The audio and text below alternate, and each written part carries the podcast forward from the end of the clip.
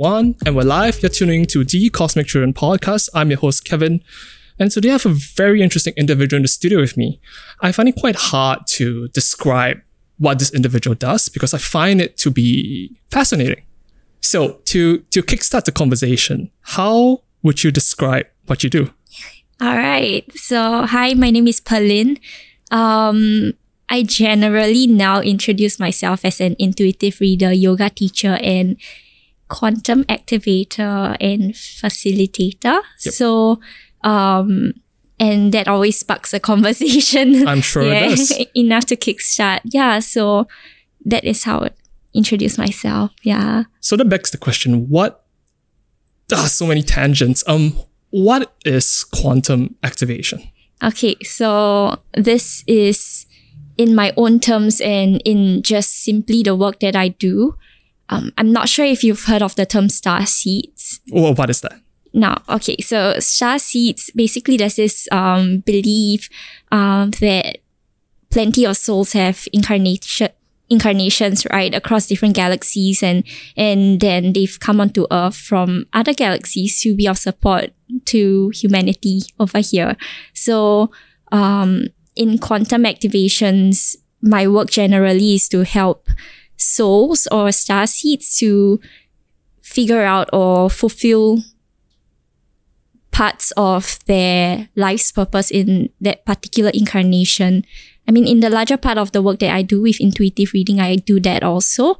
Um, but for quantum activation, it's pretty specific because from what I'm able to sense, and I'm gonna sound a bit cuckoo right now, um, I'm able to see quantum transmitters that star seeds have that hold on to technologies that um and, and knowledge and wisdom that they might have gotten through their previous incarnations in other galaxies.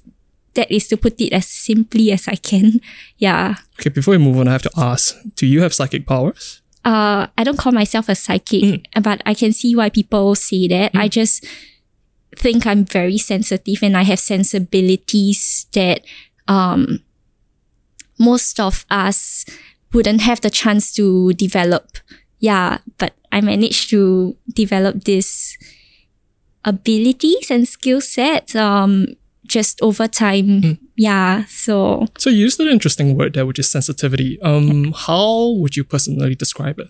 So um you know how you would um hear of people saying that they can see spirits and entities or mm. they can see the colors of someone's aura. Yep. Um, I'm able to tap into all of that, but the sense that I have that's the strongest, we call it claircognizance. It's just a sense of knowing. Mm. I'm able to see, I'm able to hear, not very pleasant at night okay. and during like seventh month. Um, mm-hmm. but um, yeah, the sense of knowing is something that I tap into a lot more.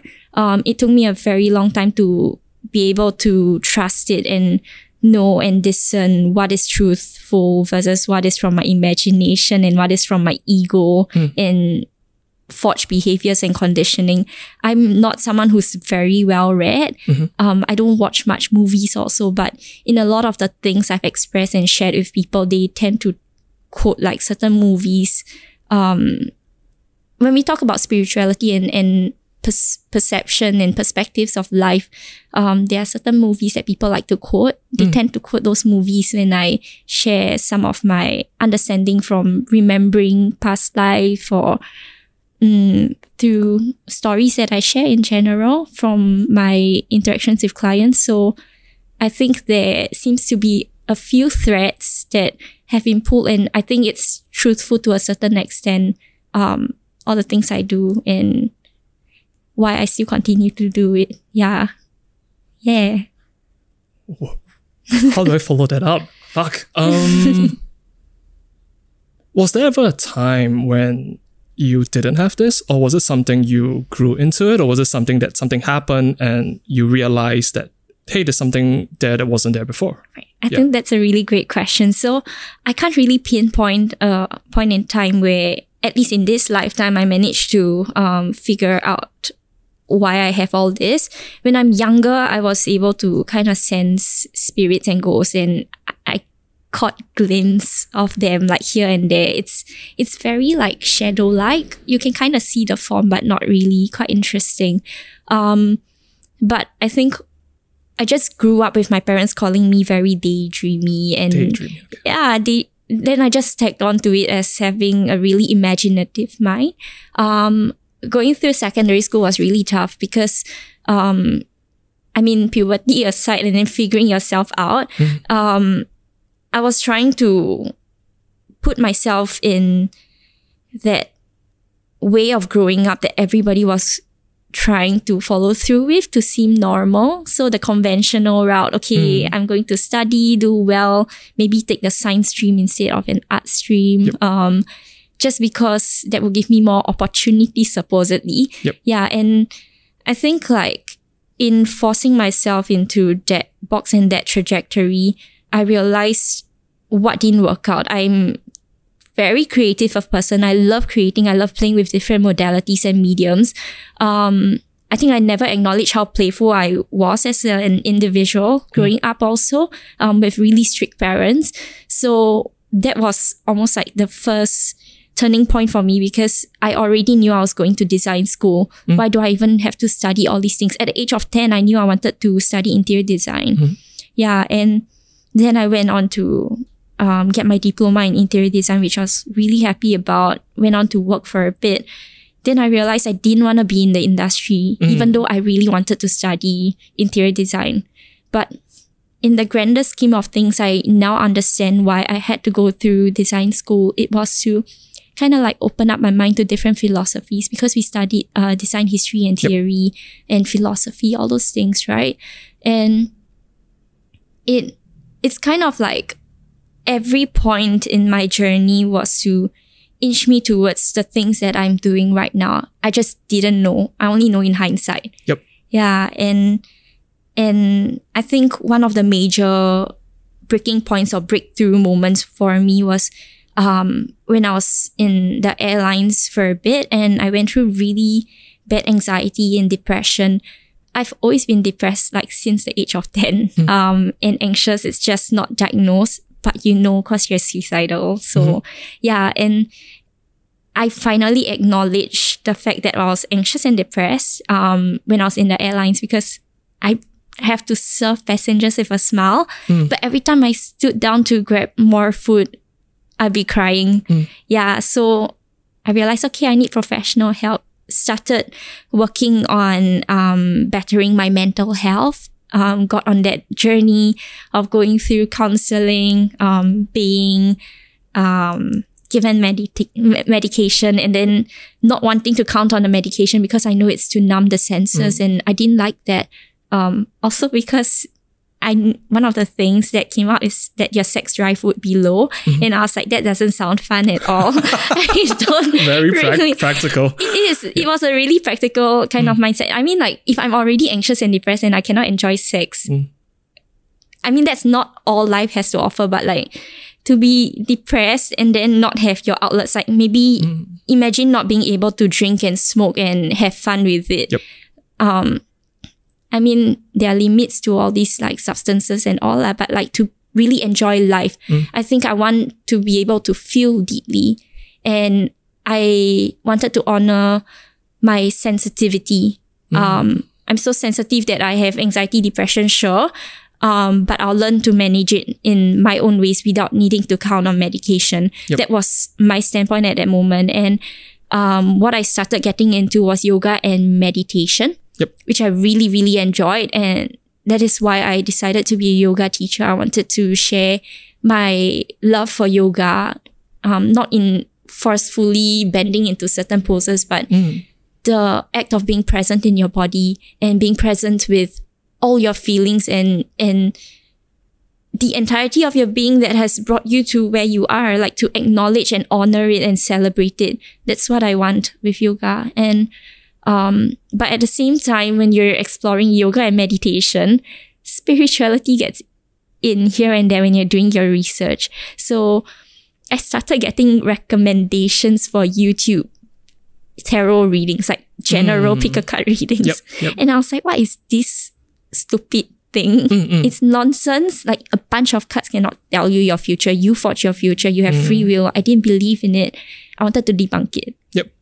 So I started to learn how to read the tarot. Again, not academically driven and I can't memorize for shit, cannot sit down and read. So I decided to learn on my own and I realized, wow, I actually have a knack for interpreting the cards naturally. Um, and I started practicing with my friends. Um, my family started to find out I was dabbling with all this and they were worried because they know I was going through really bad anxiety and depression and they're like, oh my god, she going crazy for real. yeah. So um this this happened just um pre-COVID. So like three months before COVID started, um I I started to acknowledge that I have anxiety, depression, decided to quit the airlines. I didn't even finish my bond at that point in time. I think I was short or shy of like three months. Hmm. Yeah. And I was like, yeah, fuck. I kept going to the psychiatrist every time and, and, and I was like, I think I'm going to resign. And I think cause the company's psych, the psych would be like, you took three months to finally train up to where you're at. And and like you know you you got so many compliments from passengers. Maybe you should stay. Every time i decide to quit he would convince me otherwise. Until this mm. one time where i just wasn't having it. I i really looked him in the eye and i'm like i don't think this is healthy for me. And i think i should have a say mm-hmm. in this even if you might think um, I'm not making the best choice for myself. I am going to say straight up, I can decide for myself. Yeah. So I think he heard how how convicted I was, like in wanting to make that choice. So he let me go with Yep. a nice doctor's memo. Yeah. yeah. But I, I realized in all these moments growing up how I gave up my own personal power to circumstances, situations, systems, conditioning, Yep. um, expectations that my friends and family had of me. I grew up being the weird one in my clique in my family also like the way my parents and siblings would be like you are weird i grew up with that so it didn't really um help with like understanding myself as Yep. an individual because i'm like oh i'm weird weird seems to be bad Yep. um but over time i tried to like affirm myself in healthier ways i am quirky That's that- so that's a lovely word. yeah so i i changed my mindset and Yep. i think like just over the years of like struggling with having a healthier mental health and then also through like just multiple relationships i've had with different partners i i realized like i couldn't pretend to be a version of me that people wanted me to subscribe to. Oh, you are a girl, you need to behave like that. Um, you've gone through design school, you got your bachelor's of arts in design, you should be going through with that. No, I didn't care for all of that. I think after my diploma, a lot of my friends went on to get their degrees. I decided like, no, I actually like studying, even though I don't do very well.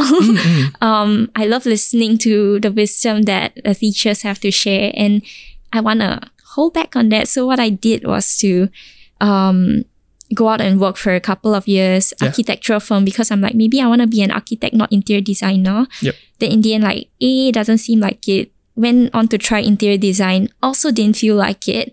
Hated the industry for many different reasons. Um, sustainability being a very big issue. Yeah. Um, again, all these things like societal issues out of my hand. I, I finally learned over time. Um, but then I thought, I want to know how it's like to be a teacher. Um, respected a lot of my teachers growing up, um, just from the wisdom they were able to share just about life. So, um, I applied to teach in a kindergarten, got to try that out, wanted to know how it feels like to work in retail and to be of service to people in a front end kind of space because I'm extremely introverted. Um, did that, wanted to know how it feels like to serve passengers, jumped onto that. So Yep. I've changed so many different jobs. I think a lot of my aunties and uncles ask my parents like, ah, you okay with your daughter doing that? But I think all those experiences, like in a grander picture of my life experience and, and what I'm meant to do, like, is to be able to see things from different perspective instead of being the student, how it's like to be a teacher, mm. instead of being the customer when you're shopping. How does it feel like to have someone serve you and, and how do you do that to the best of your ability? And I think what I really wanted is to get a larger understanding of how to experience life in different ways, in different roles. Yep. Um, having been the daughter, the sister, the student, now the teacher, the service crew, and then now doing all this work in spirituality, I realized how all my experiences have given me the wisdom and knowledge that I needed to be able to give the guidance and clarity I need for a lot of my customers that come in, my clients. Yep. Yeah. Who very often turn into friends just because those moments that we share are extremely intimate. I I realize I love listening to stories. Um yeah, I, I love listening to teachers drift off topic from whatever's on the syllabus to talk about their their life and and how they've learned and grown to become the individuals that they are.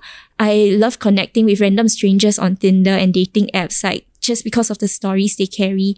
And I realized I love conversations. Mm-hmm. I love connecting with people who can be vulnerable and truthful in all of their expressions. Mm-hmm. And I'm very happy for all the things that have led me to where I am to be able to earn a living out of just mm-hmm. doing that. Yep. Yeah, I think yeah, I feel like I'm rambling a lot right now, but like it's and it's messy. I've had so many people tell me like I'm so unstructured in the way I do things and the way I speak, but I feel like sometimes when it comes to storytelling, you have to tell the stories in the different parts and the different scenes and if your brain has the capacity, it will piece all the puzzle pieces together and you'll see the larger picture. Mhm. Yeah, and everybody picks out their own message from the story anyway. So I do think it's a very commendable way of living.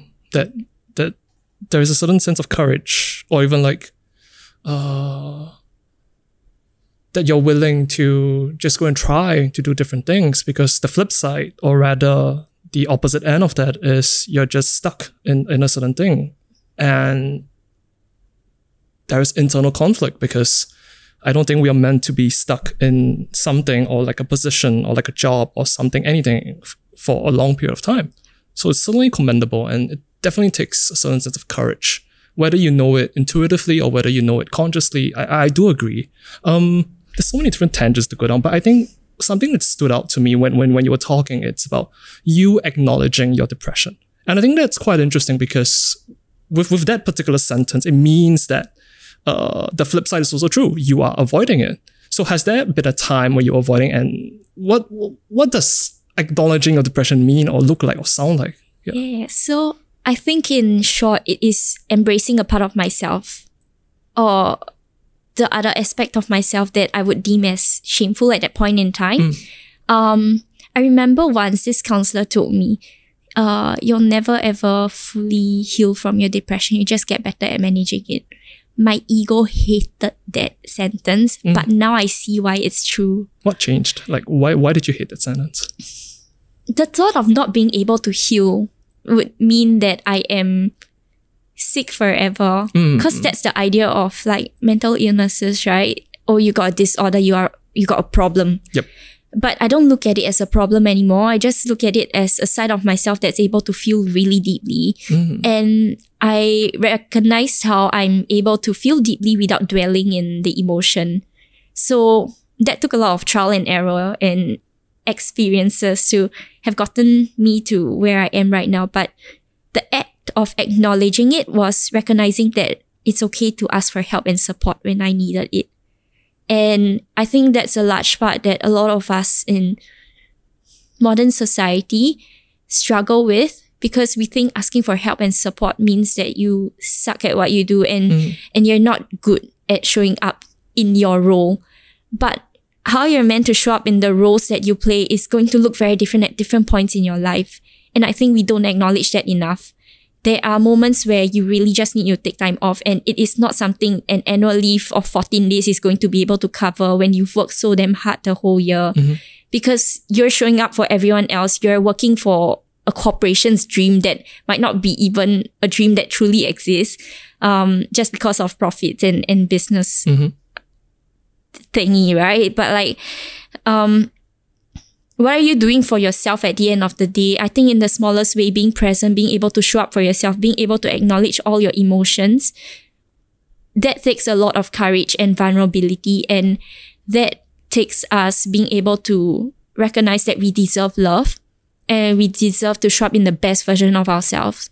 We tend to hold on to conditioning and, and conform to certain expectations and standards that society has have of us, um, mm. only because we think that's the only way to be accepted. But at the end of the day, what we are trying to get is validation from everywhere else but ourselves. Mm. So acknowledging depression to me is being able to acknowledge a large part of myself that's able to understand experiences to such depths because to truly you know we we, we understand that light cannot exist without darkness right? Yes.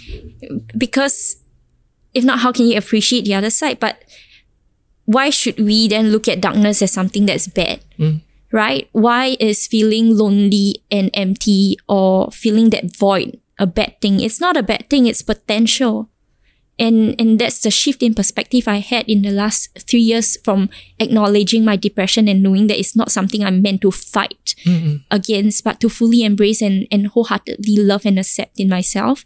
Um, yeah, and I think that's a large part that that people who struggle with mental disorders or illnesses or or feeling deeply, um, they they tend to fight these parts of themselves and mm. think it's something that is bad.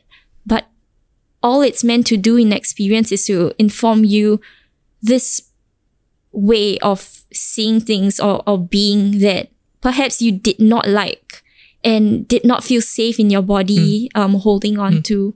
Yeah. So I think again a lot of things but like acknowledging it has helped me realize like oh, I don't have to be at odds with myself. I can validate my own feelings. I don't need anyone else to tell me how I should be and how I should show up. And I'm gonna conform to the likes of my own heart and my soul. Yeah, rather than that of anyone else's. Yeah. How does it look like today then? Today. What what sort of conversations do you have with it?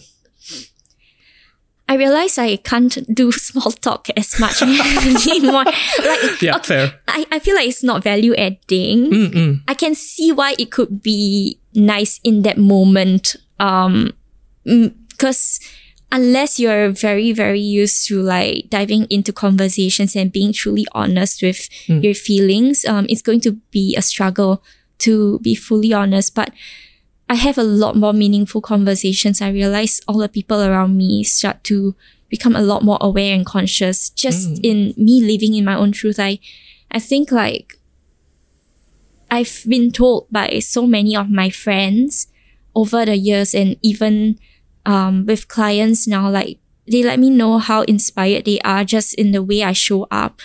Um, even though they might not relate to what I'm doing. Mm. Um, or they might not understand or resonate with it fully, they see this liberation and they know how, especially those who have known me for years, mm. like decades, right? Yep. They they see how much happier an individual I am and and they recognize how I was able to pull myself out of situations that really did not serve me, like the boxes I was trying to fit. Mm-hmm. They recognize how even though those ways of being are already very unconventional, like jumping from job to job, mm-hmm. finally doing what I'm doing, um, they recognize they recognize that it is good to live in your truth and to acknowledge your feelings and to not avoid it. And I think like what I have to offer in all these interactions is my sincerity in the way I show up. I know that not everyone's gonna receive me the way I hope for them to. Mm-hmm. Um, but I know at the very least I am showing up in ways that are truthful to me and they will receive what they're meant to receive. Mm. Yeah. And um, if anything, I think meaningful conversations, even more perspectives, mm-hmm. especially with people who oppose um, my views, my thoughts, my beliefs, mm-hmm. and the things I do, um, which is a great extent to my life right now. Yep. Um, it helps me see things from the other side of um, life and, mm. and in their shares, in their disapproval. Um, and it helps me feel very, very grateful um, for being able to have my heart and my mind so open in receiving mm. um, stories, shares, um, people in the way they show up I've had people, a lot of my clients are actually like suicidal and like have um, struggles with mental health. Mm.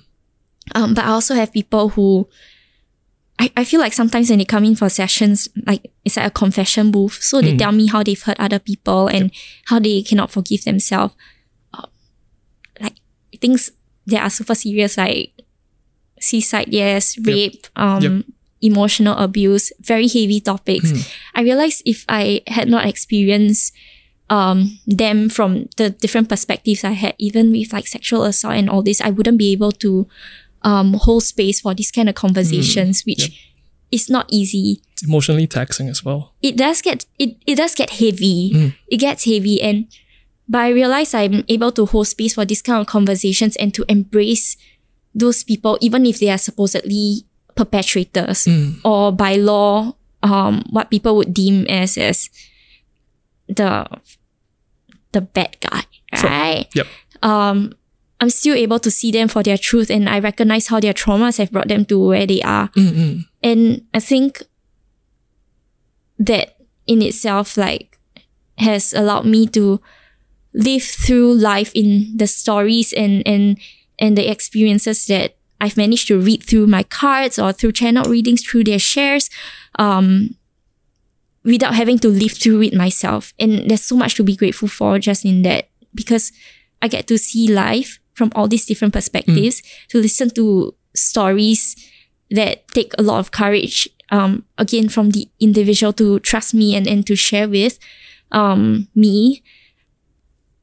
And that makes my life feel extremely wholesome and, and, and I feel fulfilled doing what I'm doing just Yep. because of all these stories. Yeah. And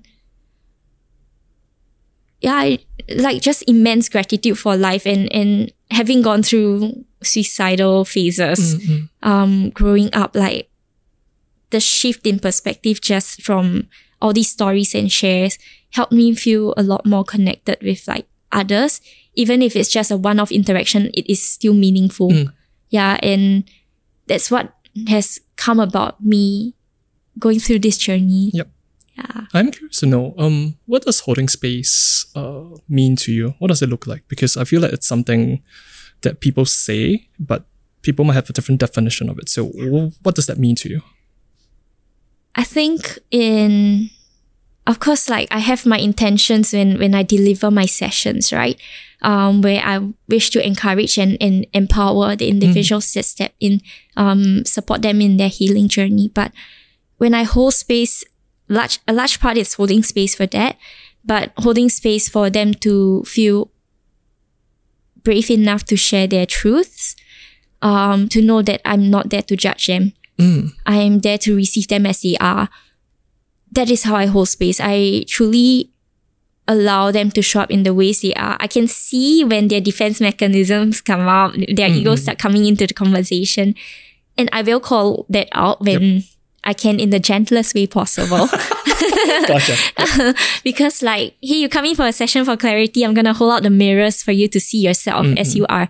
Um, so I hold space for the supporting of of of this part of their journey. Yep. Right. If you if you come into my session, you trust me with delivering a reading to give you clarity and guidance. I will offer you a perspective that I can see just in the way you show up and you deliver yourself. Mm.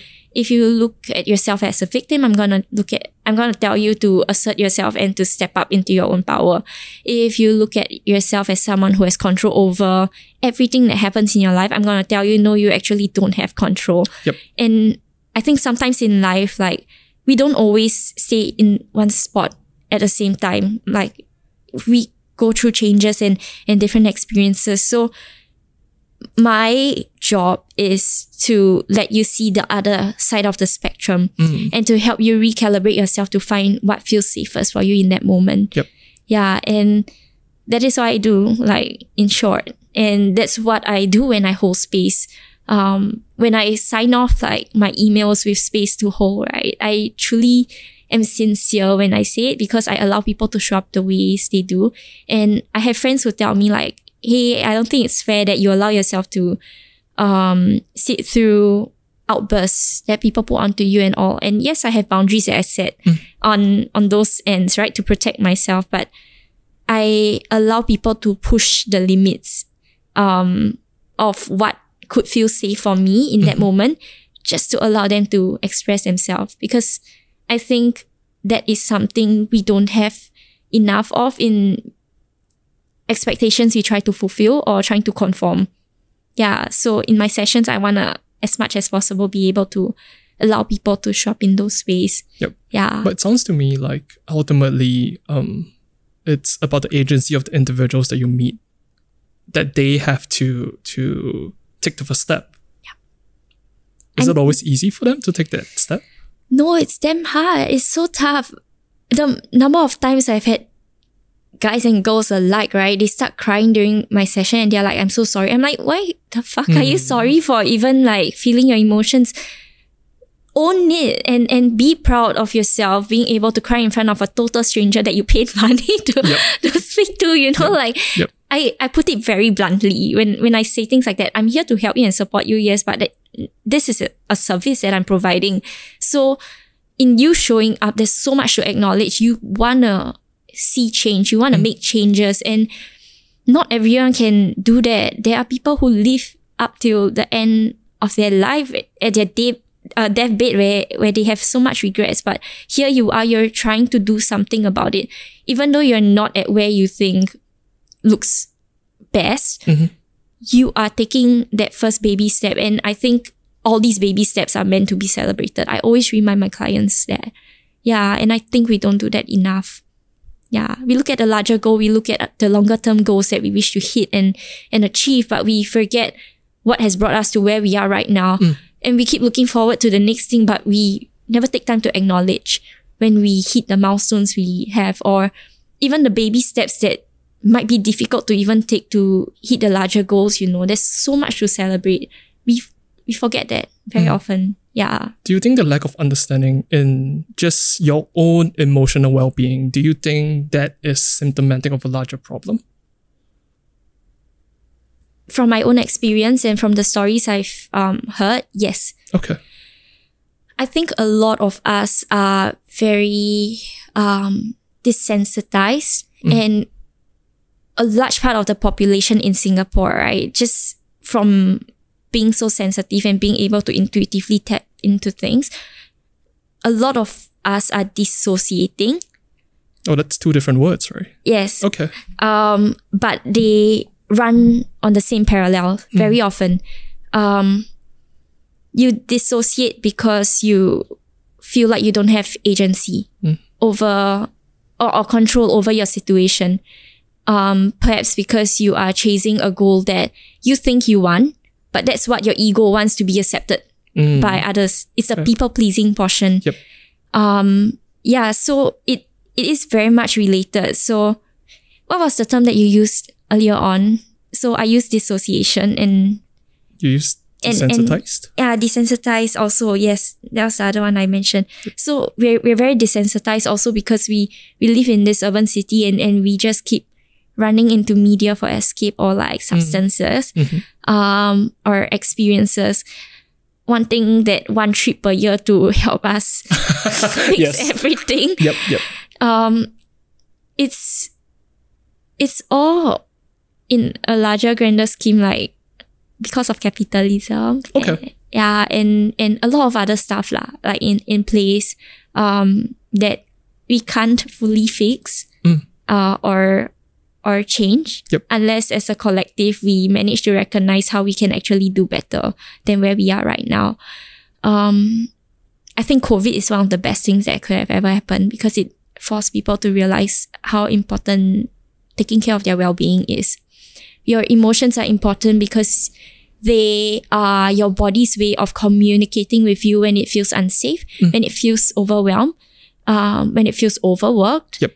When it feels like it just does not want to do anything simply. Yep. Um, but we are in this society where we think productivity and efficiency is to be celebrated. You know, I, I have um, clients who come in very late for my session. They are very apologetic. I appreciate that. Um, but I always tell them, no, sometimes like life happens and you Yep. just cannot you cannot have everything fit into all these boxes and expect it to work out perfectly. Yep. There are people who have all the money in the world and and they have all these like organizations and structures in place, but then they're still unhappy. Why? Because they don't allow themselves to feel deeply. Um, when you when you run into all the different mediums that you do, um, just to not acknowledge maybe let's say what people can relate to a heartbreak Yep. from from from a relationship that was really significant. What you're doing is not allowing yourself to properly purge and release the emotions. This is why when you look through the list of sicknesses and, and disorders and illnesses that people have, stress is always one common factor hmm. that you see, and it's because you don't release your emotions and you don't feel into them. You don't allow yourself to acknowledge it when it's showing up. You hmm. block it out. And um, there's this whole thing with somatics. Somatics um, talk about you being able to tap into your body, your body's wisdom, Yep. um, in being able to communicate with you, right? Um, how it feels and the traumas that it's holding on to. Our bodies are smarter than we think it is. We think emotions are good or bad. Like happy is good, sad is bad, but it's not. They're all good. They're all super, super good. Why? Because they let you know when you feel unsafe in your body. And that is something that all of us need to learn Mm. and properly acknowledge. And when you're able to show up for your friends and family and give them advice and tell them like, hey, I think you need to take time off. Why can't you take that same advice for yourself Yep. also? Yep. Right? It's so easy for us to put our attention onto others and point out problems others have and, and they show up with, but we tend to forget to put ourselves first. Yep. Because we think if we put ourselves first, that is selfish. And then people start blaming you for showing up for yourself. But of course, we don't want to go all the end uh, of, of the spectrum where, where we really become selfish and we put ourselves first. We forget that we have relationships with other people. We have to stay connected with the people around us. I've been through like both ends of the spectrum and I know how unhealthy it can be. Um, and I can see when, when individuals are showing up where they are like, yeah, I'm all about self love, self care, but they actually are neglecting themselves because they don't allow themselves to connect with others just because they go inward so much. Yep. Yeah. And it's a very, very, it's not even a fine line. It's, it's a whole spectrum, right? And you need to find what works for you in that moment. Um, without getting too comfortable with the ways of being that you have been living with, um, but still pushing yourself enough for a bit of growth and, and, and yes, a bit of discomfort, but still safe enough to, to work past whatever you are going through. Yeah, so acknowledging emotions, very, very important aspect. How does one begin to do that? Because I must have missed the class on emotions and understanding your own emotions. So, what does that mean? Does does it look uh, differently for each one of us? Uh, does it look the same? Is there other questions one can begin to ask themselves? Because you you could do it with other people. Uh, Some some external party can help facilitate the conversation, but it sounds like ultimately you have to look inwards, which it's difficult. Yeah. It's tricky, Mm. but it's doable. So uh, I think a lot of us, before we reach this space where we are a lot more self aware, we tend to be in this headspace where we think we know ourselves very well. Um, from the forged ego and identity that we are living through with, which can be very, very dangerous. You need to essentially be able to recognize your different identities and personalities. Um, we all are multifaceted individuals. We need to be able to acknowledge when we have all these forged identities and ego self. Um, that takes a whole lot of work. Um, but I think the first question is to ask yourself, how present are you in your body? How present am I in my body? Yeah. Could you dissect that statement a little bit more? When you're breathing, how does it feel like to breathe? How does it feel like to take a sip of water? How does the water taste like? How does it feel like to be interacting with another person in conversation? How does it feel like to be standing under the hot sun? Are you able to let yourself feel comfortable standing in that? Like all these simple questions.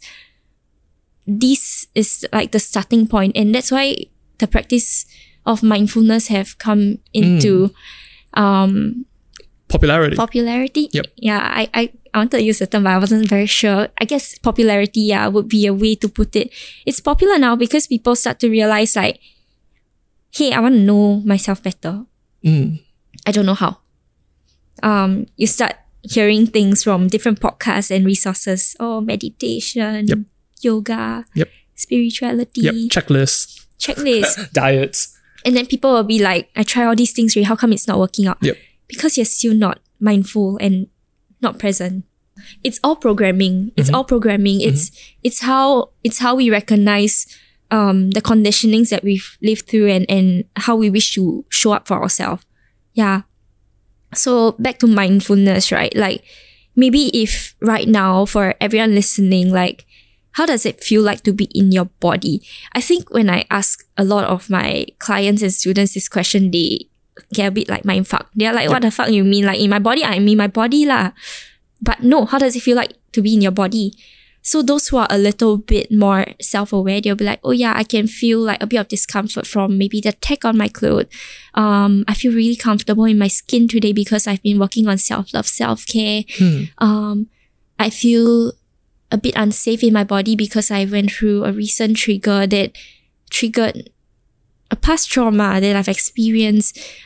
You see varying responses depending on how self-aware an individual is, you know? So like just simply asking yourself, how do I feel in my body? And I have this activity, right, that I like to um, tell people to do is I call it like the vibe check. So it's like checking your own vibe and your Yeah. energy level, you know? So like just placing your hands face, palms facing down in front of you, allow your hands to float. So like you can try it now also to sense. So you can let your hands float and you feel this buoyancy, okay? You can feel the interconnectedness. You have your hands with the air around you. Let it bounce and try seeing how it feels like to put your arms up maybe if you're super happy, you just want to push it all the way up to reach up towards the sky. But if you're feeling a bit lower, your body tends to feel heavier and more tense. So your hands can maybe go down. And you start to allow your hands to float up and down until it finds a point that it wants to stop at. Mhm. That's generally where your mood is at at the present moment. And it'll look different for every individual. That's kind of like your vibe check to check on how you feel in your body in that moment. And if your hands are terribly low, that's a sign for you to take time out lah. Mm. Generally. Do you think these are like conscious? Like I consciously want it to be low, or is it more like a subconscious? Like you're not even thinking about it. That's why it just drifted to there, and it's a sign that something is wrong. I think it's most of the time subconscious. We might be aware and we mm. know we feel like poop in that Yep. moment, right? But like we we might not be as present with it. So we might generally know like, yeah, I've been very tired recently. But you never took that one moment to sit down with yourself and and say like, hey, I am really tired. And it doesn't feel very nice to be here and I do wanna feel better we throw it out in conversation so casually. We are like, yeah, I've been very busy recently, law, then very tired, law, then not enough sleep. Ah, yeah, but no choice, got deadlines to hit. You prioritize everything else before you being present in your body. That's gonna feel unsafe. Mm-mm. It will never ever feel safe. If you feel safe, it's only because you've conditioned yourself to think that you feel safe in that moment and you tell yourself you need to keep hustling anyways because like if not how to put food on the table, how to how to feed my family, how to pay down the next loan that I've Yep. I've taken up. You know, there there's so many things that we worry about, but like why is it so hard for you to sit with yourself and just breathe? Mm. Because to truly live is to just allow yourself to feel into your breath and, and be present with it and to appreciate every breath that you have. I believe in multiple incarnations. Yes, you can come back in another life form and then respawn a million times, but like you want to truly appreciate where you are right now still, right? So appreciate every single breath that you have, every single sip of water you have, the food that you're putting into your body. Even moments where you feel hungry, like thank goodness I have this my body has Yep. this capability to Yep. tell me I'm hungry Yep. or when my gastric hurts. I think like in Western medicine, right, we we always try and fix the symptoms. We don't go down to root cause. Um what we are doing in that moment, for example, like when I was going through COVID, I didn't take medication at all because I want to know when like I'm feeling too much pain. But I also know I have it on standby in case it gets too much. I wanted to know what my body was going through because I know when the fever is up, it is my body fighting the infection. Yep. So the moment I stop having fever, I know okay, the viral count is probably a lot lower now, and my body is a lot healthier. I can be a bit more active. Yep. I I allowed myself to be my own sensor and my own thermometer without needing that tool to measure. Yeah, and that is again being a lot more intuitive, sensitive, and sensible. Um, understanding yourself better and understanding your connection with your body better. I'm not telling everyone to do that. I'm not saying like don't take the medication your psychiatrist is giving you. Like Yep. please take it if you need it. But like there there has to be a certain level of awareness when it comes to your relationship with your body and being able to feel deeply Mm. and to recognize and acknowledge your emotions plays a large part to that. Yep. Yeah.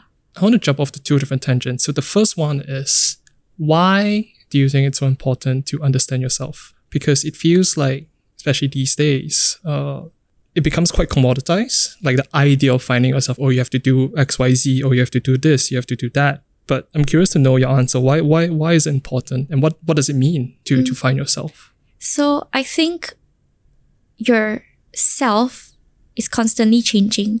Why it's important to find yourself is to again come back to your body, be present with yourself and know what you want for yourself right now. There's no fucking point in planning like the next 10, 20 years, right? Up to your retirement, right? And then actually like you live that 20 years being unhappy. Yep.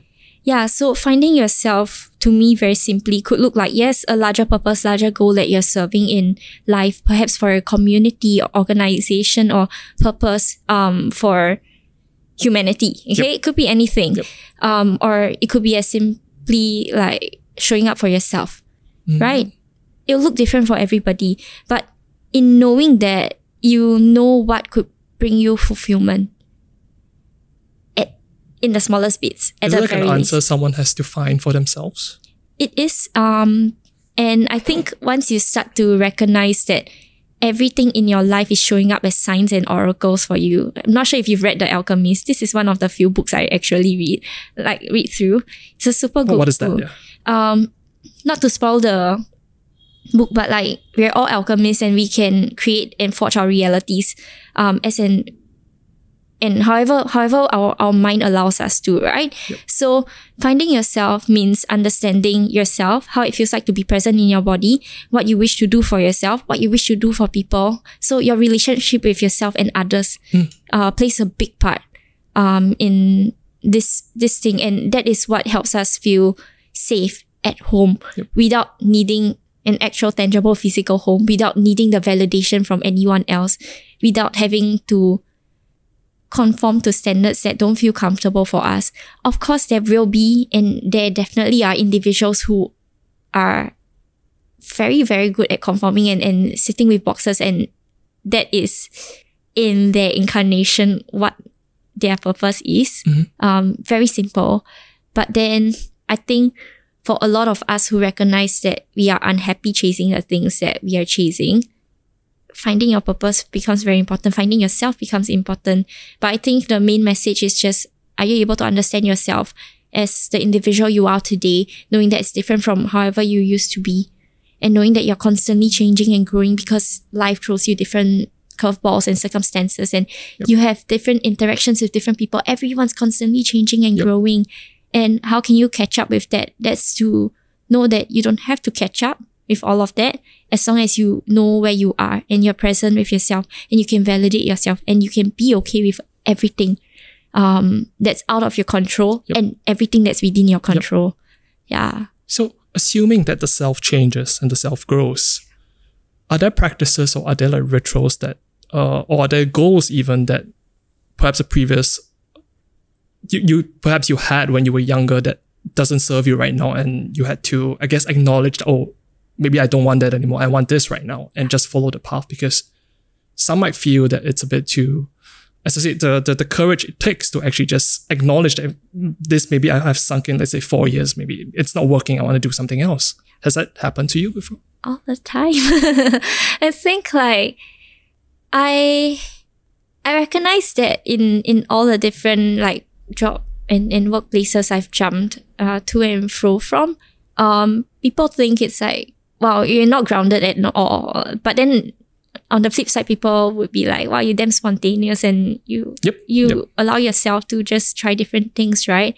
But I think like it's scary to change trajectories, especially if you set your goals and sights on something. That's why I always try to recommend yes, you can have that long term goal, but don't be fixated on that outcome. Mm. What you actually wish to achieve is some sort of emotional fulfillment. That is the actual goal. Whether you recognize it or not. uh. Yes. And I think all of us should be able to at least recognize emotional fulfillment is what we want. Um, we want stability also. And, and if we want luxuries in life and a certain standard of living, of course, there are goals to hit. But then ask yourself, why do you need all of these things to feel fulfilled? Do you really need it? Not everyone needs a lot of all these luxuries that we hmm. have, you know, like I've I've known of so many people who manage to go into this very minimalist kind of lifestyle because they realize like it doesn't serve anything. But I've known of people who gone into that minimalist lifestyle and and like shifted out of it because they realize like actually I need a certain standard to Yep. to to my living, you know, and, and the food that I'm putting into my body, all that kind- all that kind of thing. They they want quality. So it comes back to understanding yourself, right? And and understanding what you need right now. If you have a family to feed and kids um, to raise, that's additional responsibilities, more things to think about. But then you also still need to think about yourself. Why? Because if you don't feel good in yourself, you don't feel grounded in yourself, your cup is not full. How are you going to show up in the best version of yourself in every interaction for every individual that you are meant to support and help? And I think like I I remember saying this to my mom at the age of 13 um, when she's like, oh, maybe one day I'll, I'll run out of home and then you'll just be with your father alone, that kind of thing, you know. And I told her, do it if that is what helps you feel liberated. Mm. Cause I'm like, firstly, them done with them quarreling all the time.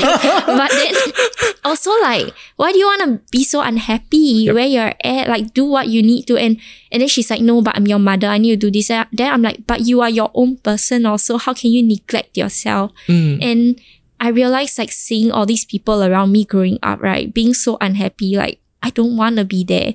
And of course, I, I was still struggling with like expectations I was trying to live up to. Yep. Even until now, like I still am trying to find balance in all these aspects, which is part of life. But um, there's no point in being so unhappy in, in your body and in yourself. Yeah, and and allowing yourself to again like back to like understanding yourself, your emotions, being aware, being present. Um, that means not having to fixate yourself on one specific outcome. Yep. There are people who are then hung up on that one lover that they've had, right? And then they're like, yeah, yeah, like I, I messed that up then badly or or like didn't work through it properly. Yep. Um and then now I will never ever be able to find that same love again. I've heard that before. Yeah, we hear that so often, and I hear that like as a tarot reader, right? Like people come in for romance related stuff, Yep. but like. No, it's because you tell yourself that, then that is your reality lah. Hmm. If I tell myself I'm gonna receive love from every lover that comes my way, right, and they are gonna give me nothing less than I deserve, then firstly, I I will create filters that I, I already know of and boundaries, right? I will not receive anything less than I deserve. If someone doesn't hit the check boxes, I won't even Yep. entertain it. Yep. And when I'm able to see someone show up in the way I know I'm deserving of, I will receive. And this is applicable in all aspects of life. Our mind is so much more powerful that we give it power. Uh, we give it ac- the acknowledgement it requires. For, yeah, the words Yep. are not coming up. But Yep. basically, we are a lot more powerful than we think we are. And why law of attraction and manifestation is a thing. I mean, you don't wish upon the rock and then hope it happens, lah. But like, what's the actions and, and the mindset and the mentality that you're holding on to to help you forge that path and trajectory into achieving the desired outcomes you want? Again, outcomes not in the way it shows up and presents itself, but the fulfillment that you wish to receive. That's the most important part. And it is always okay to know that that thing you committed to for four years will not necessarily be something that you need to stick through with, right? You don't have to be in that industry, but you would have soft skills that you have developed and other skill sets that you've developed that would help serve another purpose when the time comes. Yep. Um, I think this perspective I have to thank my father for before because he went in studying engineering. Yep. Um, uh, share his life story because he loves sharing this story. he he did very poorly basically for O levels and he didn't have a lot of options and he loves saying, Oh, you're now very blessed with a lot of options. Last time go poly, just a few options only, the least less than 20, that kind of thing. And then yeah, engineering was just one of the few options he had. He took it, he learned so much from it. Mm. He didn't do engineering in the end, and he's like in the in interior des- uh, design kind of um industry. But it comes into play when he needs it. Yep. I study interior design. I'm not doing it right now, but I know how to beautify my space. Yep. I know how to pack my luggage really well because I can Props, man. That's a skill. it is eh, it's not easy, you know, Yeah. but it helped when I was traveling a lot, okay, and I was flying because I shop a lot lah, Yeah. and, and I need that space. But then design thinking, creativity also, that that has helped me a lot. And I I realized like how all of my different experiences, even though it might seem like it's not related, if you allow yourself to see it for a bit, right, with a bit more of an open mind and heart, you'll see how all these things actually help you get to where you're at and how it will actually serve another purpose. Yep. There's nothing to regret. There's nothing to regret. I think like people who hold on to regrets, they hold on to it only because they cannot forgive themselves for supposedly taking a misstep, but it's not a misstep. If you know that it's not a misstep, then there's nothing to forgive, there's nothing to regret. Yeah. But wouldn't the idea of a misstep, like inverted commas misstep, mean that there's some sort of like a determined path, Yeah. So which is debatable as well because so many different perspectives to take on this, even for myself, and I I acknowledge all of it. Um sometimes we look at it, oh, you have a larger life purpose, and if you don't lean into that purpose, people worry about it. Oh my god, what if I'm not fulfilling my life purpose? They come into my readings and they're like, How ah? What if I'm very far off? I'm like, you'll never be far off. Everything you've decided upon till date and will continue deciding upon until your deathbed will always serve the purpose it's meant to for you. Yep. Whether or not you see it, whether or not you acknowledge it. So are you going to hold yourself to the kind of standards where you feel like you cannot fuck up? Yep. Or are you gonna look at everything as part of your journey that's meant to be lived through? it's two different frameworks to look at life through, isn't it? Yeah, one is hyper constrained because I assume people can't really um, predict the future. I assume they don't have a, uh, any sense of what's going to happen when, when let's say they walk out into the street. They have they, they can't predict everything. But if you were to live with that constraint, everything I do next have to be part of this grand plan that I don't. I, I'm not the one writing it. that sounds terrible. Yes, it is. And I think that's why like reminding people they have full autonomy in creating their reality is the most important part, right? Like if you know that you're in control of the things that's within your realm of control, you wouldn't give up your own personal power to others around mm. you, to society or whatever, anything, everything, right? You know that you're in control of the parts you can control, you allow things to happen and you manifest whatever the hell you want. You bring into existence the emotions that you wish to experience without judging the others that you preferably don't want to experience Yep. also. Yep. And I can say for a fact till date, right? Because I suck at now at this point in my life, like having structure and planning, like I can plan KPIs and hit them for sure. I've done that in corporate and, and in many different places before. But like now how I'm doing things, right, is really through feeling into my emotions deeply and then allowing life to show itself in the best way possible. And this is very much linked to law of attraction also. So I don't worry about how my rent will be made and I don't force myself to market myself mm. the moment I go into that headspace where I'm like, I don't have enough money, what if I not enough money uh, to pay rent this month or to feed myself? Yep. Not even to talk about the lifestyle I wish to hit in time. Yep. The moment I worry about all this and have this lack mentality, right? All my bookings start going away, you know. Like Interesting. they get postponed. Yep. They I don't allow cancellations for that reason. Yep. So um but But but something but happens. they don't come in. Yep. Yeah. Like I'll have one week of no bookings. Yep. And that is a sign, an oracle from the universe to tell me like, hey, you need to check if your mindset right now is not healthy. Mm. But the moment I shift out of that headspace, I'm like, ah, yeah, when it comes, it comes lah. Then I'm gonna splurge on myself now anyways. Buy new AirPods, and buy new clothes, go and splurge on a good meal. Without like, of course, going into debt. Um striking that balance. My bookings all start pouring in, It's you know. Yeah. it's I I'm living life in that sort of a way and I think it's so wow for a lot of people to to hear me share that but I'm living breathing experience of the fact that law of attraction is real. And if you allow yourself to see beyond what you allow yourself to hold on to the possibilities are endless. Mm. Your mind is that powerful and it can bring into existence the kind of lived reality you want. And you don't have to come into a space where you're like, yeah, I have to have like this amount of money in my bank set for me to feel safe. Yep. It's more like I feel safe no matter what. Mm. And I know that I'm covered. I know I'm taken care of. Yep. And maybe I say it from a space where I'm very pri- privileged to have grown up comfortably um, in a first world country. And I am very grateful to even have all these privileges so that I can worry about all these other nonsense that my parents didn't Yep. have the chance to, you know, and Yep. And wouldn't have the awareness to pick up on. It's gratitude, isn't it? Yes. Back to gratitude, which is showing appreciation and gratitude and and acknowledging the good things that you have, Yep. which forge that reality that you're holding on to, right? If Yep. if you're constantly nitpicking and, and and looking at things to be upset about, you'll never ever be happy because you cannot see the good that's already in front of Yep. you.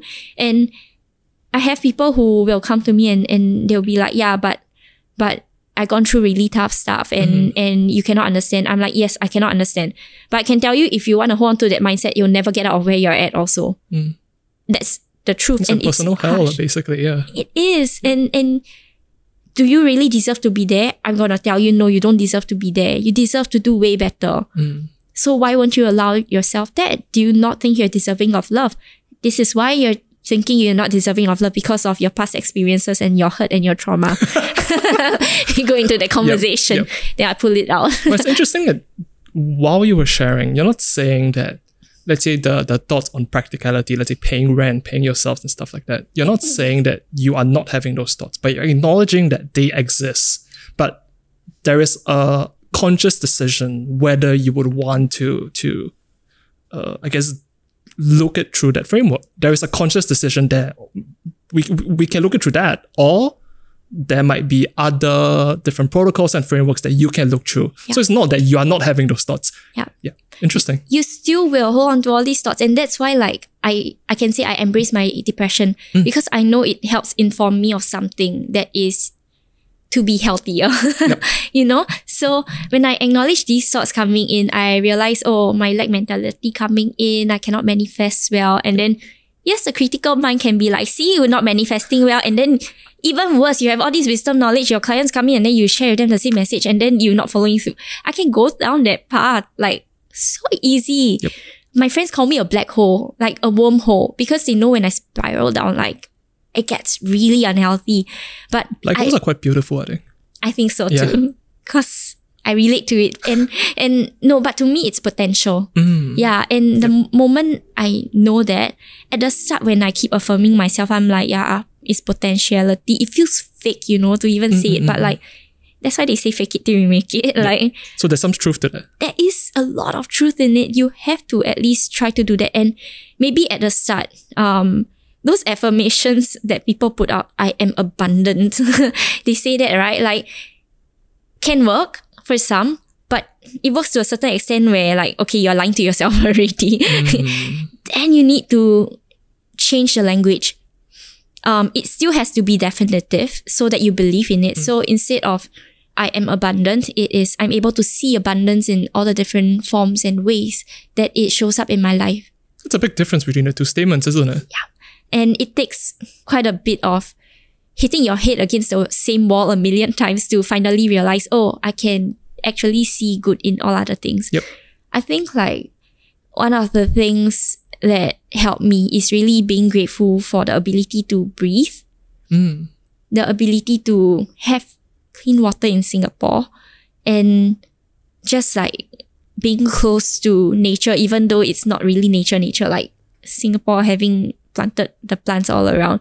Like these things remind me of how much I have and I have abundance of that other people might not have. Hmm. And it's not to be like, oh yeah, they're very poor thing, then they'll forever be stuck there. Because there is beauty in the society and, and the the different landscape that they live in. Yep. Maybe don't have the kind of constructs that we are living with in the first world country, right? The world country, different kind of happiness, um, simpler lifestyles. That's why like like Thailand, land of smiles, people so like yes, there's a part where they are unhappy, but then they have a lot of gratitude and, and appreciation for other parts of life that we tend to forego. The culture there here. is different, It's very entirely different. different as well. Yeah, and there's beauty in that, you know, but like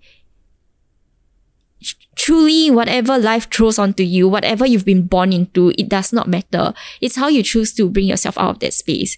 And it's that conscious effort, like you mentioned, and the choice to want to bring your head out of that space that you know does not serve you in that moment. Yep. And I will have days where I'm very dramatic and I'm like, oh, woe is me. And then like life sucks. It's not working out for me. Yep. Why did I choose this path? I should have continued flying, whatever. A lot of nonsense. But then does it help me feel better? Mhm. Do I like feeling like that? If the answer is yes, then okay, lah, I Yep. dwell in it. If the answer is no, then get the hell out of there because like it's unhealthy for Yep. me. Yeah. Do you feel that sometimes we tend to hold on to things way past the expiration date because of a variety of factors? I think I do that a lot Mm. for myself, and I see why a lot of people do that. I think all of us are guilty of that Mhm. uh, to many different extent. Uh, you, you, you see, the, the thing is, we hold on to the idea of it that we were hoping to live into. Yep. That's one of it. Another one is the idea of it that we were living with that we really liked. That's why people hold on to certain connections and relationships or pets that have passed away. Yep. They cannot let go of grief because they mm. don't realize that you can appreciate the precious parts of it and you can have so much love for it, but you also can have so much hate for however things have played out. Yep. Both sides can coexist. The moment you think they cannot coexist and you're fighting it, that's when you cannot come into full acceptance of it. Mm-hmm. You cannot come into full acceptance. How are you going to process your emotions? How are you going to fully embrace the experience and move past it and to hold on to it as part of your journey, but know that it's not to define your lived experience. You know, like I think it's again a perception kind of thing. We we find it hard to let go of all these things past their expiration date only because of the idea we have of how it should be. Mm. And the moment you recognize that logically, you can yeah go through the line of thought where you're like yeah, that's so stupid you know this and then and then you're not even letting go. Or you can be in the other space where you're like i'm gonna actively try to find ways to bring myself into a better headspace go and seek whatever modalities help you maybe it's drinking till you're drunk every single day with your friends or maybe after going through that phase it's like i'm going to go through a super healthy purge and be vegan all the way you know like Yep. do whatever helps you get out of that space but don't dwell in those moments for too long because for you to transcend and transit Yep. out of that space, you have to go through the ups and downs Yep. to work past it. Definitely. There has to be motion. Yep. And it's better to generally be moving rather than stagnant. Mm. Even if you're spiraling down, at least you're moving There is momentum. there is momentum. And with momentum, you can catch that pace and then move in a certain direction because Yep. then again tapping into your senses your your emotions you know whether or not you feel good um feel bad take whatever helps you in that moment yeah but i think a lot of us do hold on to things It's interesting because the idea of holding on to something, whether you're conscious or not, there's a certain sense of comfortability with that. And the idea of, let's say, transiting, let's say, uh, the loss of a pet, Yeah. you, you need to let go of it. You, you, you kind of know that it's important. You kind of know that you have to. But the idea of transiting through the entire process means that there is a loss. You're acknowledging that it's gone forever. It's not going to come back. And that could feel more that that that potential scenario could feel a lot more scarier.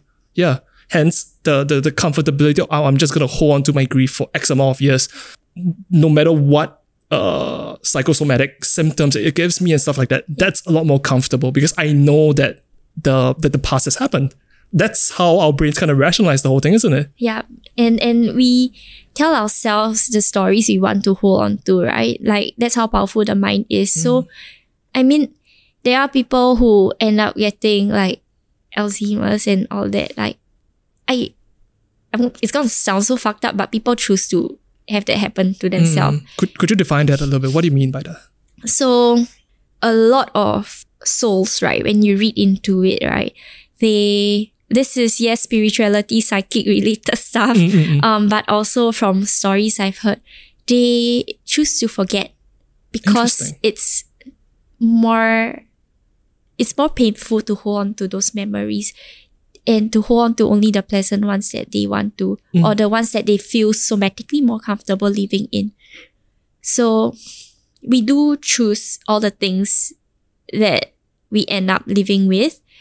Um, for example, let's say, um, oh, I'm I'm threading the line so cautiously over here because I speak from a space where I I've gone through sex, sexual assault and been through that space where I'm like I wanna hope the person have the worst life that Yep. he can have like from from doing that to me, but then it became very empowering when I stopped looking at myself as the victim. And I'm like, uh, no, because I'm not gonna give him power to or the experience, the power to hold me back from experiencing my life and and and to hold on to that hatred I have towards him.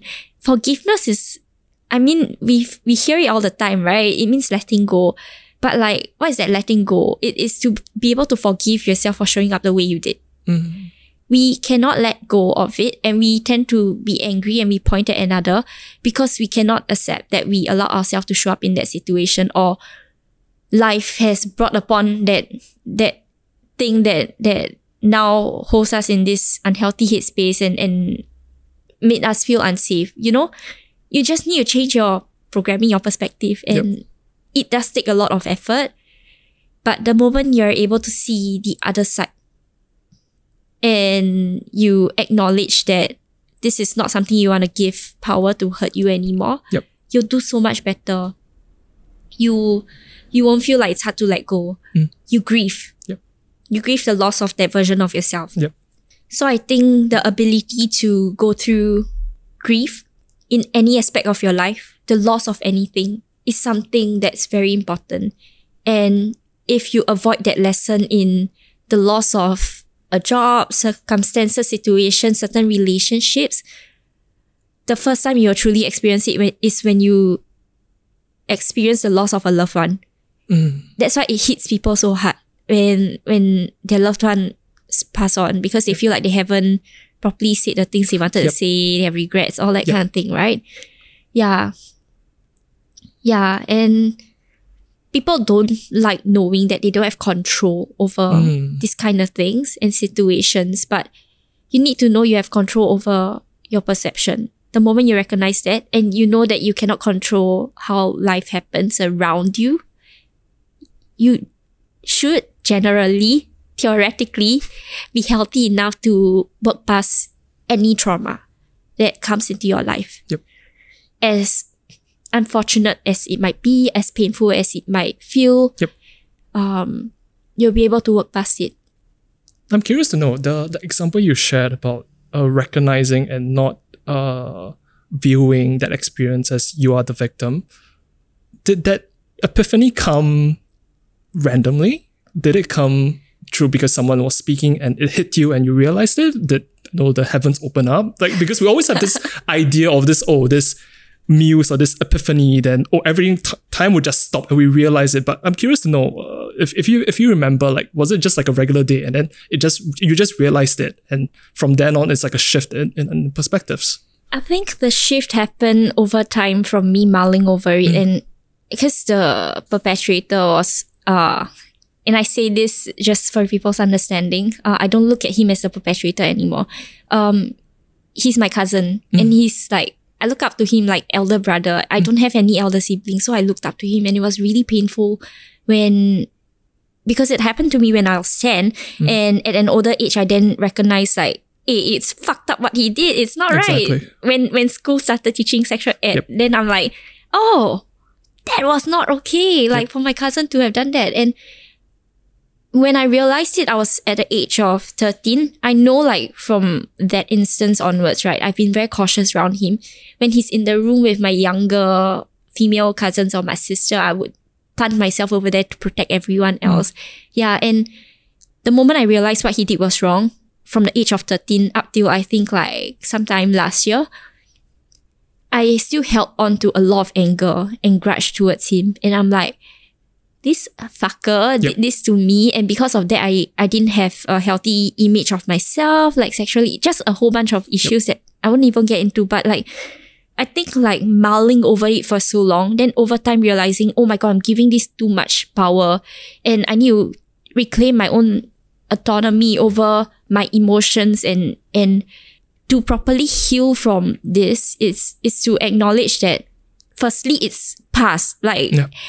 Expiration date we talk about, right? It's, it's past however long already and, and like, it's painful for me, but like, and yes, because of that, I've allowed myself to be in situations with past partners where like I just didn't dare to speak up and say say like I don't want, you know, like Yep. I don't want the experience. But like I think like recognizing how it had played out over time, and if I still hold on to this narrative of he hurt me and I am still hurt, I will forever live in that headspace yeah it's technically not the past it's the present uh. it becomes it and but it's Yep. actually the past Yeah, that I'm living in there. Yeah. And it's so wild to think about it. And I'm just like, dude, Pauline, what the fuck? You still want to live like that? Are you serious? Because I think there was this instance where um I told my partner like, hey, actually I did not want to have sex like last night. And I thought I made that clear. And he's like, no lah, but then like in the end it, it still happened, right? Then I'm like, yeah, but I realized I don't feel safe like in my body and this is me speaking with a lot more mindfulness and self awareness. yeah maybe it, did, maybe it didn't sound like that back then but this, yeah okay yeah, like um, but like I I put it into words in the best I could in that moment, and I'm like, I I didn't feel okay, and he's like, actually, where where does this stem from? How come like you're not okay with it? Why didn't you feel safe? And I pulled out a few different instances, like where I recognized certain triggers and why I didn't want to be physically intimate with him that hmm. night. You know, or you upset me or whatever lah, like different reasons lah. And and then I realized like part of it is because the way he showed up made it feel like I didn't have a call over my body and I didn't have autonomy.